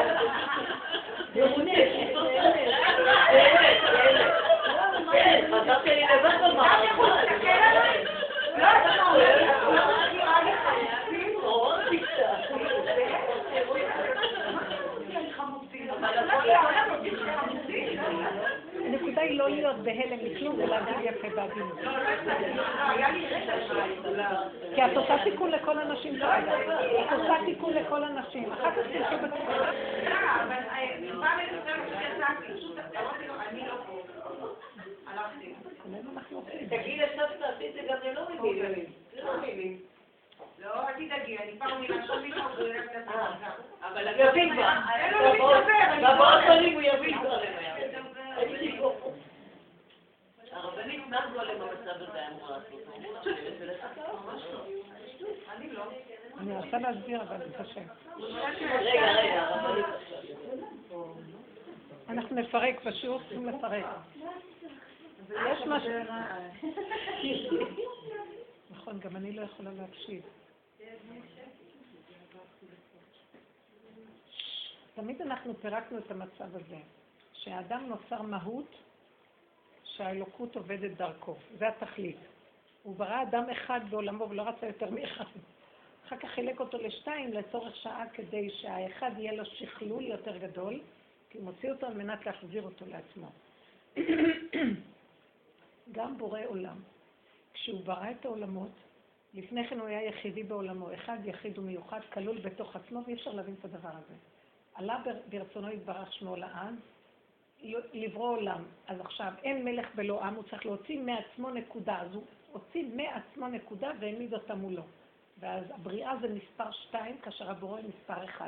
אותו דבר, אדם הראשון היה בדמות כאילו אדם אחד, ומתוכו הוא הוציא לו אחר כך את האישה, על מנת שבסוף כל הבריאה הזאת תחזור ותתקלל בבורא עולם. השם אחד ושמו אחד, וכל המעגל הזה זה לשכלל את הנקודה שלה. זה משחק כזה, זה מין משחק של משחקי החצר, לעשות ככה כדי בסוף להתחבר ככה. וזה הנקודה של כל התיקון. עכשיו, אבל בהוויה הראשונית, השם אחד ושמו אחד. התפקיד הוא כמו הזיווג שלך, את ותפקידך. אדם נולד מהות, נכון? הוויה. שהוא כלול בתוך עצמו הכל. לשם אנחנו מגיעים עכשיו דרך הגולם הסופי. עשינו מי הצדה, טק, טק, טק, טק, טק. התפקיד הוא כאילו החלק השני, המספר 2. את נולדת מהות ונותנים לך קודם כל להיות בת להורים. אחר כך אישה לאיש. אחר כך אמא לילדים. שמתם לב? אותה מהות נשארת כאשר יש לה תפקידים שונים. עד כאן אני ברורה? התפקידים השונים חייבים להיות, אם אנחנו עובדים נכון, לקבל את כוחם מהמהות. מאיפה הם יוכלו לתפקד? מאיפה הדבר הולך ונותן את המכתב בדואר? הוא שייך למקום שנותן לו משכורת, נותן לו חיות, נותן לו תפקיד, נותן לו הגדרה, ואז משם הוא הולך. לו יצויר, נותן לו את המכתבים, לו יצויר שהוא ינותק משורשו. ונגיד הוא בא לחלק, הוא אומר לו את המכתב הזה אני לא רוצה לחלק, זה אני אשאיר לי, אולי יש פה זה, והוא התחיל למעול בתפקידו, הוא מתנתק מהשורש של היסודי. הנקודה שלנו כל הזמן להיות מחובר להוויה הפנימית, ולתפקד. ואיך יודעים מה התפקידים? התורה נותנת לנו את התפקידים, אבל מה שקרה בגלות, התנתקנו מההוויה הפנימית היסודית שלנו. היא עדיין קיימת, אבל זה נקרא השכינה בגלות. השכינה בתוכנו, כוח האנרגטי החיים הקרוב אלינו ביותר, הוא ישן, הוא מת. אנחנו מדלגים עליו. מאיפה אנחנו חיים לקיים את התפקידים? אנחנו מהמחשבה. איך זה מהמחשבה? מהעצבים שהדמיון נותן להם כוח, יש גניבה, ואז אנחנו מתופעלים מאיזה מוקד אחר. עכשיו, היא, כולנו, יש לנו, התחתנו, יש לנו תפקיד, אנחנו צריכים לסדר 3 סעודות בשבת, כן? ובעל בא ויש לו תפקיד, הוא יושב לשולחן, מצווה לביתו, ואז מסדרת לו 3 סעודות. עכשיו, היא לאט לאט, בעבודה הזאת, והמהפכה השקטה, אנחנו קוראים לכולם, בואו נתכווץ פנימה, הלכנו לאיבוד. מה זה שאישה יולדת 10 ילדים וכל אחד צועק, אמא, אמא, שומעת, הבעל אומר, מה לא עשית, מה לא באת, מה לא זה, וגם הולכת לעבוד, וגם, את צריכה לעזור לי בפרנסה, את צריכה זה, הוא הולך לשעות קפה עם חברים, הוא עובד, אבל גם יש לו את הרגיל שלו, הוא עם עצמו, הוא לא יכול לתת מעצמו יותר חוץ ממה שהוא בגבולים מאוד. אבל אנחנו מתגדלים ומתגדלים, הכוחות האלה של הדמיון, האישה של הדמיון, היא חטאה בכפליים, מה שנקרא. אכלה מעץ הדעת, אז יש לך הרבה דמיון שהיא יכולה בהיתן כאלוקים, אז היא תוליד 10 ילדים ותקום בלילות, וגם תיתן גם זה, וגם תדאג לרוחני, וגם תדאג לגשמית, וגם תדאג לחברתי, וגם חרבון הזכור לטוב, נגמר לה כוח. יום אחד היא צועקת על כולם, וכולם נבהלים, מה? אז היא אומרת לעצמה, רגע, מה, אני לא בן אדם? פתאום, עכשיו בעבודה שאנחנו אומרים, כן, איפה זושה פה? תחזרי לזושה. גם זושה, תחזרי ליסודות של המהות שלה, ואז אנחנו עושים עבודה מאוד פנימית. זה לא הילדים, הילדים מראים לך כמה התרחקת, הבעל מראה לך כמה זה. יום אחד היא הגיעה למקום שהיא עובדת במהות שלה, והוא אומר לה, והחמוצים, לא שמת חמוצים מסודה שלי, ולא הגשת לי זה, ואת לא מגישה סודה שלי שגם? וכמה, היא אומרת לו, המהות כמה. היא אומרת, נכון שיש לי תפקיד, אבל התפקיד חייב להיות ניזון מהמהות. אני עכשיו במהות שלי, הגענו לגולם, הגולם הוא מאוד במהות שלו. אמרתי חרב את הגזרון. בדיוק. הפעולות הקטנות שעושות זה הרבה, המעט תמורה. לא, אתם מבינים? זה הופך להיות... רגע, אל תקומי. זה הופך להיות שכל פעולה קטנה היא הרבה, ובריבוי 10 ילדים, ושולחן ערוך 50 סלטים, וזה, כל החומר יגידה, אז אנחנו שוחטים 3 מימין, 2 משמאל, מתים, הורגים, מתים, נהרגים, וקמים ועוד פעם, וזה התפקיד של האמא היהודיה. חייבת להיות ככה. לא נכון. זה ההתרחבות של ההתחרבות, של הסדת, כל יכול נהיינו. אז היא חזרת למקום ואומרת, הדבר הזה בסדר, חתיכת לחם סודה שלישית, אי אפשר לכל השעות כל כך קצרות, אי אפשר כבר לסבול יותר להכי, ולא לזה התכוונו שנרוג את עצמנו, מה פתאום? אנחנו מפרשים את זה לא נכון. אז תוכלו חתיכת לחם ומשהו קטן ולקיים, סודה שלישית עד רבה. הוא נראה ככה, כי כל הזמן הרגלתי אותו אחרת. במקום הזה אפילו לא צריך לצאת על השני. בהתחלה אנחנו יוצאים, כי אנחנו על הגבולי, כמו שהיא אומרת, אבל את הגבוליות תפני בפנימה, ותגידי, המעט הוא רב. כן? נאכל ונקיים את העיקר של המצווה, כי אי אפשר להכיל יותר. נקודה. ואם תעשו ככה, אבל זה קשה, כי בהתחלה יוצאים על הילדים. כמו שהיא אמרה, היא נכנסה, וראתה זה נשבר, וזה נשבר, וזה נשבר. היא יכולה גם להתפוצץ הכל אני לבד, היא יכלה להוציא את כל המהות הזאת על השני, שזה הילדים, והיא אמרה, לא, באיזשהו מקום, אף אחד לא אשם לשום דבר, אני אחזור למהות שלי, לא מלא להתרגש, הגולם, עכשיו, אפילו אני יכולה להגיש לו את החתיכת לחם שם, אתה רוצה חמוצים, אפילו בלי העצבים, אני יכולה, אבל באיזשהו מקום, הוא מתחיל לקלוט את האמת, הגולם מלמד אותו בלי שתדברי ותריבי, אל תריבו, תלמדו לשמור את האנרגיות שלכם, כי הגולם הוא מאוד גבולי באנרגיותיו, מבחינה זאת שטיפה שהוא יצא החוצה, הוא מאבד את החיות שלו. הוא מת. בגלל זה כל הזמן הוא חי, הגולם חי, שכל רגע הוא מתבטל ממציאותו. הוא הולך למות. הגולם חי באנרגיה שכל רגע הולך למות. לכן הוא צריך להיזהר על האנרגיה שלו, לא להתבזבז. כי הוא מאבד את חיותו. חבל, בנות יקרות, תקשיבו. מי הם כולם? אין אף אחד. מי את תראי, מי אנוש, מי ימות, אין אף אחד. אין, את אחת תחזרי לנקודה וגמרנו. יש לי איזה מתוקה אחת שאני צריכה ללכת לבקר אותה, אבל כל פעם שאני רוצה ללכת לבקר אותה, היא מבני המשפחה הקרובים. למה אני צריכה לבקר אותה? כי צריך ללכת לבקר אותה עכשיו. ואז כל פעם שאני אומרת, הוא צריך ללכת לבקר אותה, נוצרה מציאות איתה שהיא מאוד בתוך עצמה ומאוד... והיא מתוקה, רק יש לה מין קליפה כזאת של התגוננות, וזה משהו בפסיכולוגיה שלה. ואז כשאני רוצה ללכת אליה, ואז אני מתכווצת גם, ואז אני מחשבנת חשבון, זה לא נעים לי, ואני חושבת, אני אתחזל. ולרגע נעצרתי ואמרתי, כשאני רוצה לדבר איתה, אני עושה ככה. כשהיא מתקשרת, אני עושה ככה. ואז אמרתי, זה הפרשנות שלך על המציאות שלה, תשחררי אותה לגמרי, תלכי כאילו לא קיימת, תדברי כאילו היא לא מציאות, 5-3 דקות תדברי, 4 דקות, לא צריך הרבה כלום, את עוצרת, ואז פתאום יעזר לך, פתאום כל העולם נהיה לפניי כמישור, הרמתי לטלפון, הלכתי לרוצה 5 דקות פה, 10 דקות, אני נשמע, דרך, וזה מה שהיא צריכה שאני אעזור לה לשחרר את הקפיצות שלה, הקפיצות שלה עושה את הקפיצות שלי, ואני מאוד לא מפחדת, אני מפחדת, היא גורמת למישהו מסביבה להיות קפוא. היא קפואה והסביבה קפואה. היא מקפיאה. יש לה איזה כוח כזה שמקפיא. זה מסכנה, היא סובלת מזה. והיא בתוכה מתייצרת מזה. אבל כולם מתחכים לה, כי לא, זו קליפה כזאת. אמרתי, הקליפה היחידה, היא לא קיימת בכלל, למה את נותנת לכוח? וברגע שאמרתי, היא לא קיימת, עכשיו ביסוד הגולם, היא לא קיימת. טק, טק, טק, הכל נפתח, לא קיים אף אחד. למה את יושבת שם ועושה ככה? זה דמיון שאת נותנת לו כוח. אז הוא אומר, הוא שיגיד, זה משפרה נוראה. אז בסך הכל לא היה מתלחת. אני עוד רגע בוקר ובלילה אני עוד קמה עכשיו לעשות, מה, אתה בבית וחם לך, ואני מסתובבת שטויות, מזכנת, מתבחיינת. תושיבו אותי רגע בבית, אני לא יכולה לסבול את החיים. כל שקר, אני מספרת לעצמי שקרים, ואני מאמינה בהם, מתמסכנת מהם, ומאשימה אותו, וזה שקר. למה, מה קרה? טוב לי, הכל טוב, מצוין, אני צריך להתקלח. וכבר אני אומרת לכם, ומצאתי איזה פטנטי מפה. ממש, מישהי לקחה אותי, שם בלנית, וזה, בסדר, מה צריך? פעמים, כאן חלקם בחודש. זה משוגעים. זאת אומרת, יום חמישי בלילה, את נקרא לך טוב הכל, הכנת תחנות וזה. שישי אחרי כמה שעות אתה מצליחה להתקלח? כן, לכבוד שבת. למה הם מתקלחים בכלל? לא היה כל כך. אני הייתי לוקחת קערה, שהתקלחה לנו, לקחתי קערה עם מים חמים, קערה של מים חמים, לקחתי אותה במקלחת, לקחתי נטלה, נכנסתי, כל הזמן מים חמים קצתים, מים חמים קצת, מים חמים, וזה היה חמימים וחמים וטוב, על כל הגודל הזה. לא, זה היה לי שחורת. אז תקנו לנו את זה, לא נעשת, וזה היה ממש עם קערה אחת קטנה. נהדר, וכל הגודל קערה קטנה, ואני קטנה, מה? חיפש קומיים. יהינו מפגרים איזה זור. אנחנו פוחים וכל זה אינו שווה לקרוא המן. משהו קטן חצי. זה לא הילדים, אנחנו ממש, הילדים שימו לי, אמרתי, תקשיבו. אתם ממש נגיד לעמל אוכל.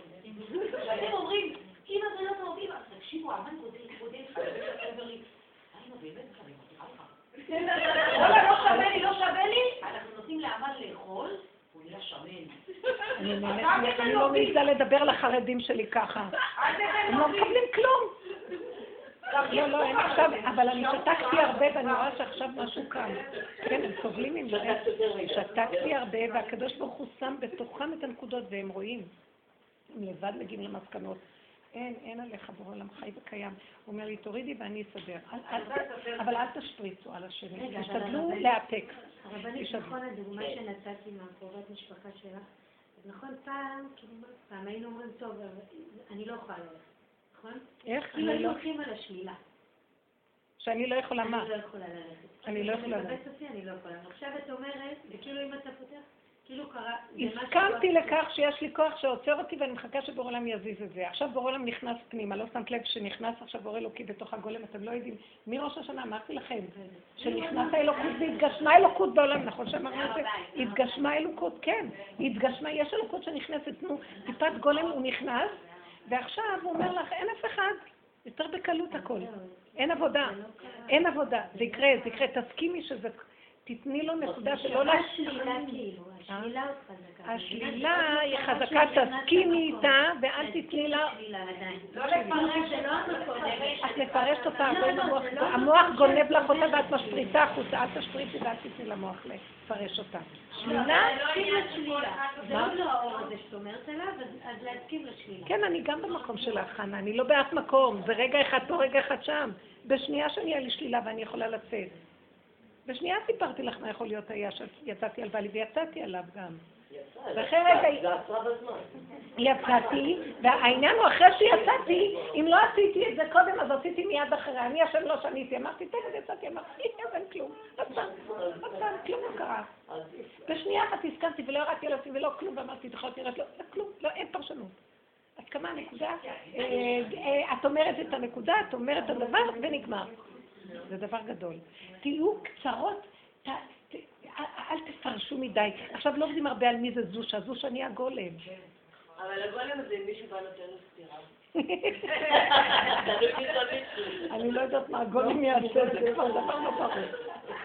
לא יודעת, זה השם מוליך אותו, יכול שיחזיק לו בחזרה, יכול להיות גם שהוא... הבנתי. אני לא יודעת, תאמינו לי, אין לי כאן עצה, אין לכם מה להגיד לכם, כי זה לא... אין לו דרך, הגולם... הגולם, אין לו תוכנית, נגמרה עבודה. אין לנו תוכנית, לא שמה לב שהייתה תקופה שהרגשת עבודה. זה הכנה לגולם. כן. אני לומדת בימימה. עוד פעם. בימימה, העבודה היא המשחררת, כשאת במהות, אז היא משתחררת. ורק צופה וזה כמו זרת, כמו צלקת, כאילו שנשאר. היא אומרת, יש תמיד עליות וירידות, הן תמיד קיימות. כי אנחנו בטבע. אבל הנפש לא מתרגשת ממנה, היא מזהה את ה... זאת אומרת... היא כבר ידעה שהיא פעם מבעיקה, היא כבר ידעה, היא כבר קיבלה פעם, היא כבר יודעת כבר שיש דרך אחרת, והמהות פשוט מעבודת התשובה. המהות אין לה דעת כבר. המהות היא פועלת מכוח פנימי, מתוכה, ולא מהשכל. גמרנו את עבודת השכל. אבל יש כאב, הוא לא נורא. אנחנו בעולם, אבל לא שייכים לו. זו ההגדרה שלנו. אנחנו בעולם, ויש מעברים בעולם, ויש תגובות, אבל אנחנו קצת בעולם, כמו שאמרה רחל. קצת זה הרבה. אסור לכם להיות הרבה בעולם. אל תהיו הכל כמו פעם, חברות מלא. נכון שכבר זה לא עובד, כי כבר התכווצנו פנימה, בקושי שלך אנשים שם.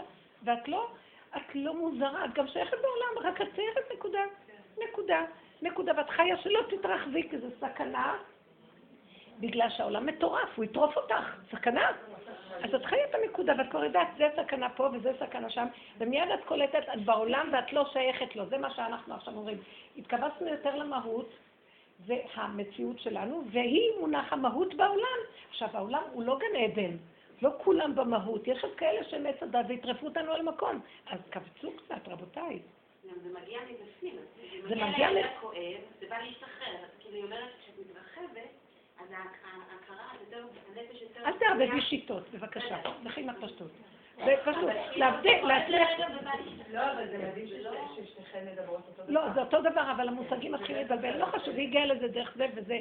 המקום זה להישאר במהות, ודרך המהות עולה כוח השכינה ששוכב בתוכנו בעצמות, זה אבן השתייה.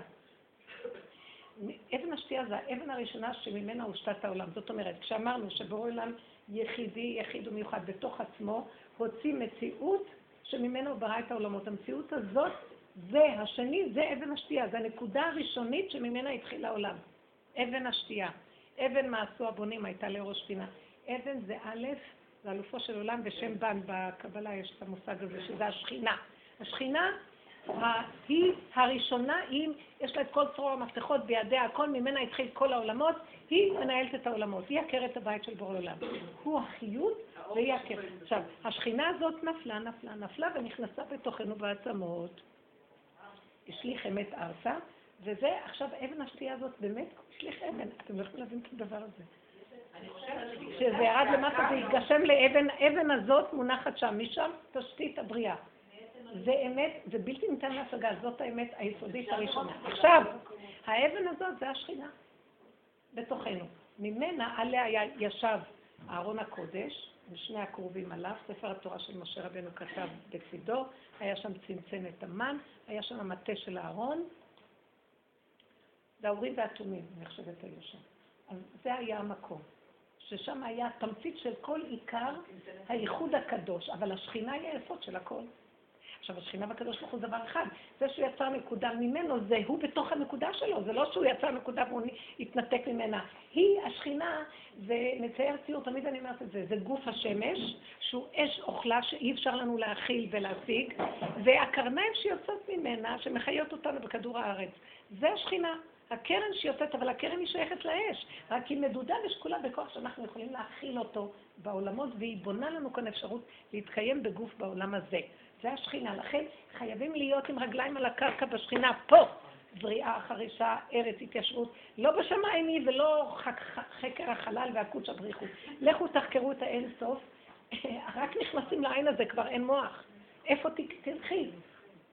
יש גבול, צריך להיזהר שאדם לא יחרוג את הגבול שלו, כי בורא עולם ביסוד העליון שלו, אף אחד לא יכול להכיל אותו. זה יסוד העין ואי אפשר להכיל. ובדרגות אחרות מתקללים בו עד דרגות שעד אין סוף, אפשר להבין את זה. זהו. אבל אנחנו צריכים לדעת איפה הגבול והאכלה פה בעולם, זה השכינה. כוח השכינה שבתוכנו. אפשר שאלה? כן. דבילית זה שמתאימה, כן? הכל, מי שיכנס לפה יגיד, זה עבודת חבורת דביל. ברוך השם. חבורת שוטים. את זוכרת שאמרנו שכל אחד הפינה שלו, בדרום, בליפו, בצפון, בפשם, אני חושבת שאני זוכרת, כולם אמרו לי את זה בזמן האחרון. לא, אני לא חושבת שיש תופעה כזאת כמוני. זה ברוך השם. רגע, בעלך שמה בדרום? אני בדרום. ליבי במזרח ואני במערב. כן, ברוך השם. ואנחנו בעצם, אנחנו מדברים אותה שפה. כאילו עכשיו ששקט, אני שומעת שזו אותה שפה, השחרור, כל אחד את הפינה שלו, את השקט שלו. כל הפחד הזה, כאילו, אני משחררת אותו, להתאחד אותה מחדש. כאילו, רוצה לבד שבת שעברה, באמת זה מוקדם, שבת הבאה בעזרת, שבת הבאה. עכשיו זה יום רביעי ואני עושה חנות ואני אומרת, טוב ריבונו של עולם, תכניס לי בלב שאני אעשה שבת. אני זוכרת את עצמי קודם, לא יכולתי לזוז ממנו. רק הוא היה הולך לבית כנסת, רק הייתי מחכה, הייתי הולך איתו בית כנסת, חכה, לושיח, חזור, מכינה. אני עושה עדנה, מה קרה? לא, אנשים, היא תוצאה של מה שאנחנו עבדנו, אני חושבת שזה היא. אני אגיד לך מה. אני עוברת קשה, עוברת שנים קשה, שנים רבות. לא, כולם ביחד מצטערים, אבל תבינו. אני רוצה לדעת השאלה שאני עכשיו, אני רואה שגם השחרור הזה הוא נעים, הוא טוב, הוא מתוק, נהיה לב סטורי באוויר. אני אומרת לעצמי, הכל באוויר, בטלפוני, בהרגשה, באנרגיות, הכל מתוק. רבנית, את מבינה, אני מפחד, אני אומרת לעצמי, הנסיעה הזאת מהדרום, בצלת פה, הכל מתוק. הפגישה,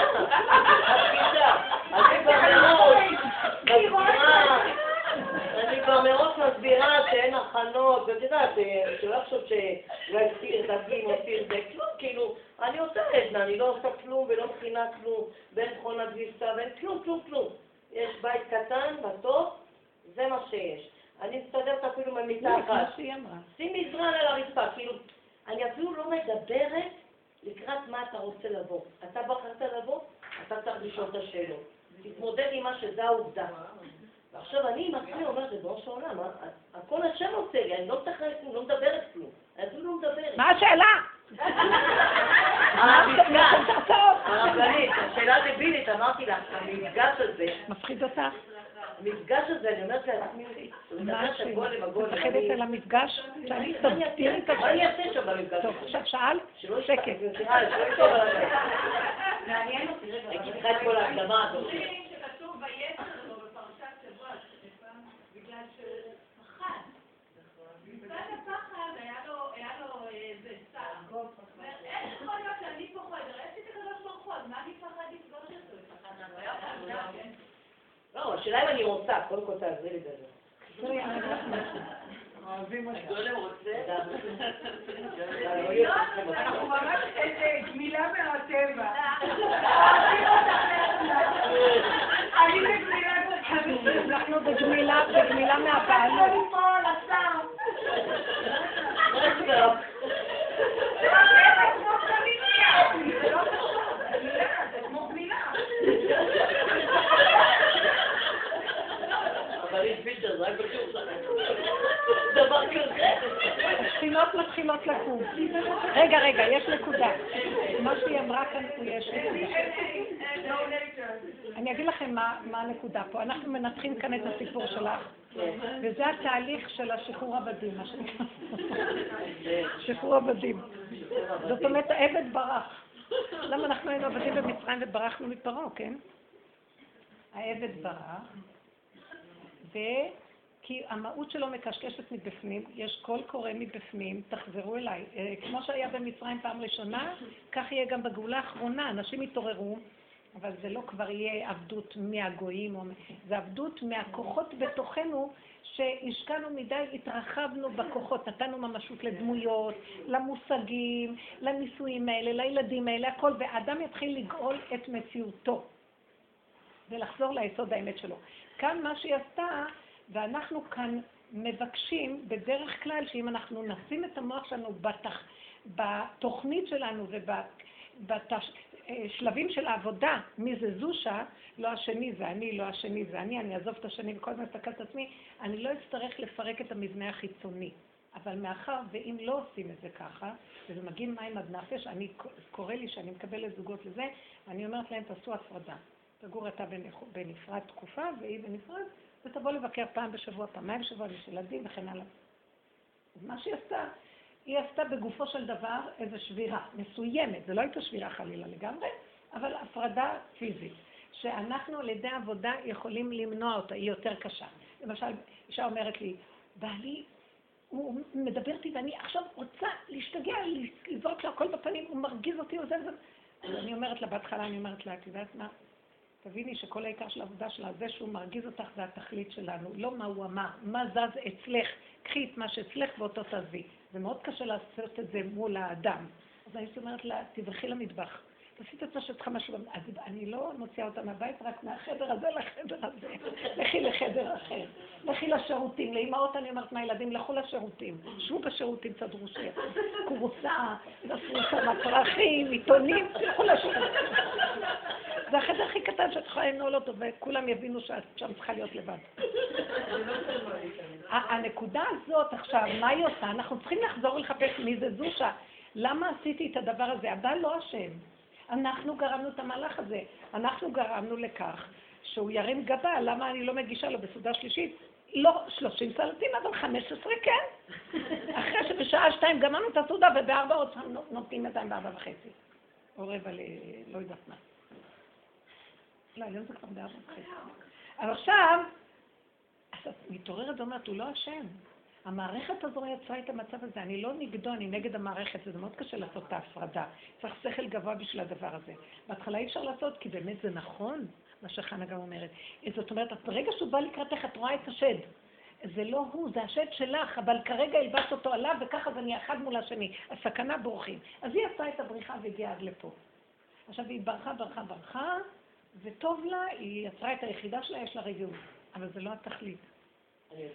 לא, אני אומרת, זה בשביל כולנו, כי כולנו באותו מצב. אני גם ברחתי, יצאתי מהבית למסעות שלי, והשם הלביש עליי תפקיד, וכאילו אמרתי לו, השם, בתוך זה הגנבת גם כן את הסיפור האישי. כי הוא מתוק, הכל בסדר שזה, אבל הוא כל כך כותבי לי, והצורה של כל מיני דברים שהייתי צריכה, אי אפשר, זוגיות היא כותבית. אי אפשר ששני בני אדם כותבים יוכלו לסבול אחד את השני, וזה התיקון. אבל אפשר להרוג את הבן אדם גם. אז או שאחד ישתלט על השני והשני יהיה קבור, אם זה האישה קוברת או האיש קובר, זה יכול להיות גם, או שאת בורחת לשעתו. אבל התכלית היא לעולם לחזור ולהתחבר. וזה לא את המחברת, אחרי שהכרת את זושה ואת למטה, ואת אומרת, בעצם זה כלום לא הוא. זה התוכנה הזאת שסדרה, התלבשנו על הדמויות, אבל זה הבלגן שלי. הגירוי תגובה וכל הבלגן הזה, וזה שאני התרחבתי בדברים, לא הייתי צריכה לעשות מההתחלה דברים קטנים, לא הייתי צריכה ללכת אליו, הייתי צריכה לעבוד על עצמי. התלהבות, היי, שבת, נכין, אל תתלהבי כל כך, תכיני, הכל בקטן בצמצום, אבל זה חייבים לבוא מתוך הבחוץ פנימה, אבל זה בכלל לא הדמויות שמולנו.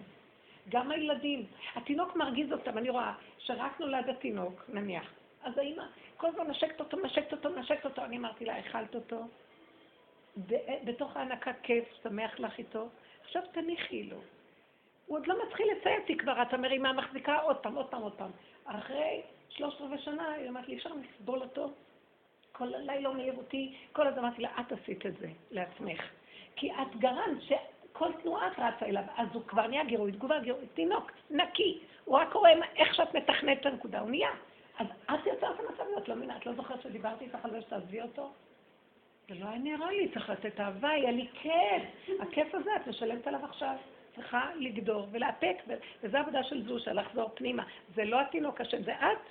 אז עכשיו הנקודה הזאת, שמנקודה לנקודה אנחנו מגיעים למקום הזה, עד שהמהות עולה וכיף לך איתה, באמת. האדם נולד לחיות עם עצמו, ומעצמו לעצמו, אומר הלשם, בעל הלשם אומר, שהתענוג הכי גדול של האדם זה מעצמו לעצמו. זאת אומרת, מה זה התענוג? הכוונה, הוא אוהב להכיל את עצמו, הוא אוהב לטפל בעצמו, הוא אוהב לשבת עם עצמו. זה, כי בעצמו יש את השכינה שלו, ומעצמו לעצמו הכל קיים. שהוא היה צריך את השני כדי להגיע למקום שמעצמו לעצמו זה הכי טוב. כי הוא צריך לעבוד דרך זה, להגיד בסוף, וואי, כמה התרחקתי עכשיו, בתוכי יש את הכל, מה אני צריך את כל זה? עכשיו, אבל עדיין, ברגע שהגעתי מעצמי לעצמי, המקום הזה יכול להכיל את כל הסובב. זה תזיע, את לא בנתינה, נתינה נעשית מעליה. אני לא, השפה כאן מגבילה אותנו, זה כבר לא אני נותן, דרכי יש נתינה. עכשיו, הנתינה שדרכי נעשית היא קטנה, והנתינה הזאת קטנה מדויקת, והשני שמח בה, ואין לו התנגדות לכלום, כי זה לא האני שלי נותן. זה מתוכי, יש איזה כוח שנותן ויש איזה התחברות פשוטה, אין דיבורים, אין כלום, צריך להתקשקש מדי, וגם האדם השני הוא לא הדמות שלה, אני מצפה, ועליה החיים שלי והוא יבוא ויהיה לנו אהבה, או שאני פחד ממנו נורא, הוא לא מציאות בכלל, רוצה שיבוא, לא רוצה שיבוא, הכל בסדר. ואז גם יש התייחסות לשני ברמה של כמו שאני מתייחסת עם עצמי. טוב לי עם עצמי, טוב לי עם השני, כי השני הוא טוב לי כי טוב לי עם עצמי. זה רמה של גילוי שכינה. באחדות, האחדות שעם ישראל, ויחן ישראל בלב אחד כאיש אחד. כולם היו באחדות, כי לא היה התנגדות לזולת, כי היינו מחוברים טוב עם עצמנו. כל 49 הספירת זה שהכנו את עצמנו לקבלת התורה, יצרה את המצב שירדנו עד על המלכות של המלכות, חברנו לעצמנו ולכלום, כל אחד התאחד עם עצמו, ואז כולם היו אחדות, לא היה התנגדות לשום דבר בכלל. המהלך הזה את צריכה להגיע אליו, זאת אומרת, זה שעכשיו עשית הפרדת הגופים, והספרד וזה, ושהוא ידע, יש מקום לזה לפעמים. אני הייתי מציעה שלא נעשה הפרדה חיצונית, כי ככל שניתן את הנקודה הפנימית בעבודה ולא נשבור את הכלים, יש בזה משהו טוב שהשכינה תיכנס והיא תסדר את זה בתוך יחידה קטנה, בלי שבירה גדולה. מאחר וזה כבר נעשה ככה, זה בסדר גמור, זה גם טוב. אבל עכשיו אל תתיישבי בה יותר מדי ביחידה של עצמך, כי ככלות הכל התכלית הוא שהיחידה תתחבר עם הזולת. כן. זה לא תהיה לבד עם עצמה. לזמנו, זה טוב, תראי, את תהיי עם בעלך ותהיי יחידה. תהיי בעולם ולא תהיי שייכת לו. תהיי בית מקדש מעלך ואת בתוך העולם, ולא רק בהר המוריה ובהר הבית. את לא מבינה, זה הטריק של כל העסק. בכל מקום אשר תקרא את שמי, בוא אליך ורחתיך, ואת לא צריכה ליצור מחיסות פיזיות ולרוץ לסוף העולמות. אין כבר לאן ללכת, לא בשמיים, לא מעבר לים, לא בארץ החוקה, הכל בפיך ובלבבך, ובתוכך אני נמצא ואני סדר לך את הכל, לאן אתה בורח? אל תוציא את המילה מהפה, אל תיתן ממשות לזולת. עכשיו, גם כשאת אומרת, אל תיתן, וקשה לו לתת כבר מבפנים, יש לך עזרה לא לתת. יש משהו שכבר קורה מאליו, אם את עובד נכון. לכן העבודות הכי קשות שהיו לנו, והסבל הנורא שעברנו, מתנו, כולם. זה לא לשבור ובתוך זה לתת נקודת העבודה. כי קל לשבור וללכת. וזה הגלות. כי כבר נגאלנו פעם ממצרים וברחנו ממנו בפיזי, מפרעו. אבל הגאולה האחרונה תהיה, אין לה לברוח בתוכך. הגאולה היא כבר בתוכך, כי זה כבר נגאלנו מהכוחות הפיזיים, אבל בתוכנו יש כוחות ששולטים בנו, והדמיון שלהם הוא זה שגורם את כל הסבל הזה והגלות הזאת. בעצם גם העבודה הפוכה של, נגיד, אני דווקא בבחורה שלי, כאילו הריבורת שהיא מגדלת את עצמה, אני מכירה את זה, איתם צחקת. כי יש לך משהו בטבע שמסכים לזה, כן. אני יודע, העבודה שלי כאילו הפוכה. אולי ההתרחבות שלי זה בתוכי, כאילו במקום ההתרחבות החוצה? לא כל כך, אני אגיד לך מה, יש אנשים שבטבעם... אני אגיד לך מה, יש לי איזו אישה, יש איזו אישה שהייתה, שהיא קשורה עם רב אושר ממש הרבה שנים, ואני מכירה אותה, והייתה באה אליה והיינו מדברות, והייתה אומרת לי את הכאבים שלה ואת המעברים שלה, יש לה הכנעה מאוד מאוד בטבע, אבל שהייתה מדברת על הכאבים שלה ועל הכל, הייתי מסתכלת עליה והייתי אומרת, איפה אני אתחיל להגיד לה משהו? ופתאום קלטתי את הנקודה, אמרתי לה, את יודעת מה, יש לך, אין לך מספיק עצבים. צריכה לעבודה הזאת עצבים. אין לך מספיק עצבנות. מדי, הגבול שלך רחב. תהיי קצת יותר עצבנית, אמרתי לה, זו המילה שעשיתי, את לא מספיק עצבנית. אז ככה יש לי קצת בנקודה שלך, שאת בטבעך, נכון או לא? אולי אני... כן, יש לי גם קצת בנקודה, כאילו... אני עברתי מכל... אז מה השאלה עם הבת שלך? לא, אני... שנתת לה לגדל את עצמה מצוין? לא, למדתי דווקא שכן, חכה את זה מול. כי את מדי ככה, אז לכן תהיה עצבנית בנקודות מסוימות, בסדר גמור. יש כאלה שנורא עצבניות, זה על כל דבר גבול, כל דבר יגיבו, כל דבר... לא, תתרחבו קצת. זה נקרא לרגוס, המילה עצבים, אולי לרגוס, ועל שם, תרגזו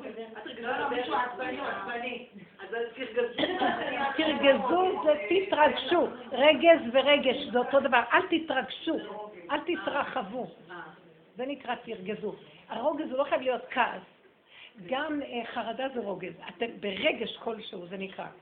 אל תרגזו בדרך, הכוונה אל תתרגשו משום דבר. אז מה מתכוונים כאשר לעולם ירגיז האדם? מה המשמעות של יצר הטוב? לעולם ירגיז האדם את יצר הטוב על יצר הרע. זאת אומרת, באיזשהו מקום את מדי אין לך חסדים. אז אמרתי לה, תרגיזי את עצמך. תעלי קצת. אני רוצה לספר משהו שבזכות הדרך, לחזק פה נס שקרה לי, מה? מאוד יפה, לעולם ירגיז אדם, כאדם יושב ומסעדה לו, כן, שוויץ, הנחש יש לו אפר לחמור, והכל בסדר, תרגיז קצת העניינים, זה לא ככה, זה תרדמת.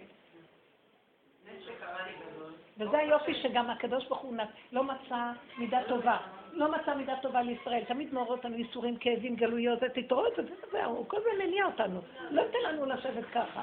טק, טק, טק, טק, שמתם לב מה קורה פה, כל רגע יש משהו. אז גם העולם עכשיו רוכש, כי יש משהו שרוצה שנתעורר לנקודה. איך? לא, העולם הזה מאיר את הצדק בצורה הזאת. ואנחנו כבר עשינו כל כך, החיים שלנו לא יוכלו, כל רגע היה הוגה, שמתם לב כמו שהיא אומרת, כל רגע היה קופץ משהו, כמעט נעצנו. עכשיו הגולם, העולם יגיע לגולם, אבל העולם עכשיו עושה בטעם חפוך. תעוררו אותו מהתרדמת, סידרנו לעצמנו מגדלים ונוחיות ואוכל והכל, ואנחנו ישנים שם. ורגע מה שלא מסתדר, כולם ממורמרים. סליחה, השם עכשיו מעורר את העולם ולא נורמלי. טק, טק, טק, טק, כל פעם קופץ את זה משהו. העולם והנתגון, כאילו מה שקרה לי ממש, הבן שלי שיהיה בריא ברוך השם, הבכור שלו ברמית. עכשיו אני מראש השנה שמתחילות התפילות, לא יודעת, תשמע השם, לא גידלתי אותו. לא יודעת איך אותי ברמית כבר. כלפי העולם אני תמוכרנית. מול בעולם אני מרגישה עשירה מאוד. אני ממש מרגישה מלכות פנימית. כלפי חוץ זה כאילו אין. אבל בשבילי לא חסר לי כלום. באמת, השם שומע. ביחידה מה חסר. אותו דבר צריך. לא רוצה יותר מזה. זאת אומרת, שמע, אני אין לי... מה לי ולעולם? ברמית והעולם, לעמוד. אחרי מה די? בבל. זה היה תפיתי טוב. אני תמיד אומרת בחופה, ואחר כך אני רוצה לברוח לארומה לשתות קפה. כן. לא סובלת את זה. אני אספר עליי סיפור פעם. בקיצור, אמרתי לו טוב, אני לא עושה ברמית. אני כותבת לך מה צריך, מה הילד רוצה. אמרתי לך, שלי, מה אתה רוצה? בואי תראי. אמא, אני רוצה את זה. אמרתי לך, יבוא מאמין, רשמנו. בסוף סגרתי, אמרתי לו זה. מעכשיו, לא יודע, אבל אמא, אמרתי לו, אמא לא יכולה. אמא יכולה לבוא לאירוע כמו אורחת. היה לי יצא לך, אין לי מה שאני יצא. יושבת בבית, מתקשרים אליי מחוץ לארץ, הסבא של הילד שעשר שנים לא דיברתי איתו. וואו. אני רוצה לעשות לילד בר מצווה. לא, איזה יופי. אולי, עכשיו לא רציתי אירוע, זאת אומרת, אולי תתן את הכסף לילד, שיהיה לו בחשבון, אני ארצה לשאול נהיגה, או אני ארצה משהו שיהיה, הוא אומר, לא קשור. אני אתן גם ילד מתנה, וגם אני רוצה לעשות גולה. לא נדע, הוא אומר לי, שמי, הבת, שמי אומר לי. אבל אני דואג למנות, את תדאגי לכל השאר. וואי, וואי, עשיתי עכשיו מה עשיתי, איך אני אדאג לכל השאר? צלם, זה, בגדים, אותם חזרתי לבולם. נהיה לי לאחד, לא פעם, מה זה תקשיב? אתה אמרת לו לעשות אירוע? אתה אמרת אירוע? מה זה קשור אליי? הנה, עכשיו הוא צלח את זה, עכשיו הוא צריך לשלוח את זה. אין לי כלום, אין לי שקל גם, אפילו ניצוע על האירוע אין לי. אני רק תהילת בבית, אני רק תהילת. רגע, רוצה לעשות את זה בהוואי? לא, לא, לא, איפה שהילד רוצה, פה באיזה אולם קטן. תשמעי סיפור. אח שלי, אמא שלי, הביא לי טלפון של דוד שלי ממקסיקו, שאולי מתקשר, לא יעזור לך. עכשיו אני עם הטלפון יושבת מולי, ומה תקשיב רגענו שלנו? אני לא מתקשרת. אני בעצמי לא אשכים מטר מול בן אדם כזה. לא מבקש, אז אתה מסובב, אם אתה רוצה להתקשר, תקחת להשכים להתקשר. לא יכול להיות, אני בעצמי לא רוצה דבר כזה. עשיתי אוכל, הרמתי איזה סרט קציצות, התקשרתי לאחי. סתם, לא דברתי מה שלי פעם בזה. היי מורדכי, מה אני אמרתי לך פעם? אין לך פסנות? לא, לא, אין לי פלאפון. הוא הלך, נשבע. זה טוב שהתקשר, אז הוא אומר לי, מה עם הבר מצווה? אני חושבת, שמע, לא קשה לדבר על זה. אין לי, אין לך מה עם הבר מצווה. אין בר מצווה, לא חודש. ומה אני שואל אותך, מה עם הבר מצווה? אני לא אבטח, אני אדבר לך על פשטות. אין צלם, אין בגדים, אין דיג'יי, אין כלום. אז אומר לי, מה אתה עושה? כלום, אני שואלת את תפילה, הכל טוב לי, אני יודעת שזה יהיה. אני יודעת שיש הכל, אז זה לא קשור אליי. השם יסודר. תקשיב לי טוב, השם אומר לי טוב. תמצאי את הקליטן שמתקשר אליי משלנו, בגדים אני אשלח לך לחשבות, הכל, הכל. אני אומרת לך, זה היה, כמו שאת אומרת, הייתי בכזאת מצוקה. את יכולה לתת לי את הטלפון של הדרך? כן, אני אתן. מי הוא בכלל שאני פחד ממנו? אני אתקפלו. אני אתן לך, אולי תוציאי ממנו משהו. כן, אני אתן לך. אנחנו איפה היא זאת עם הספר? אז בשביל זה להתקשר אליו. להתקשר אליו? כן. ולתת מולטי מיליארדים. כן, סליחה, אתה צריך לעזור לנו, אנחנו רוצים בכלל להגיד. מולטי מיליארדים. את יודעת שאנחנו תוכנית נהדרת. אנחנו רוצים לייצר את הגלילים, הם אברכים צעירים, משפחות בני תורה, רוצים שיצאו לנו קרקעות ונבנה קצת וקטן. אני הולכת לעשות תוכנית כזאת. לא חבל?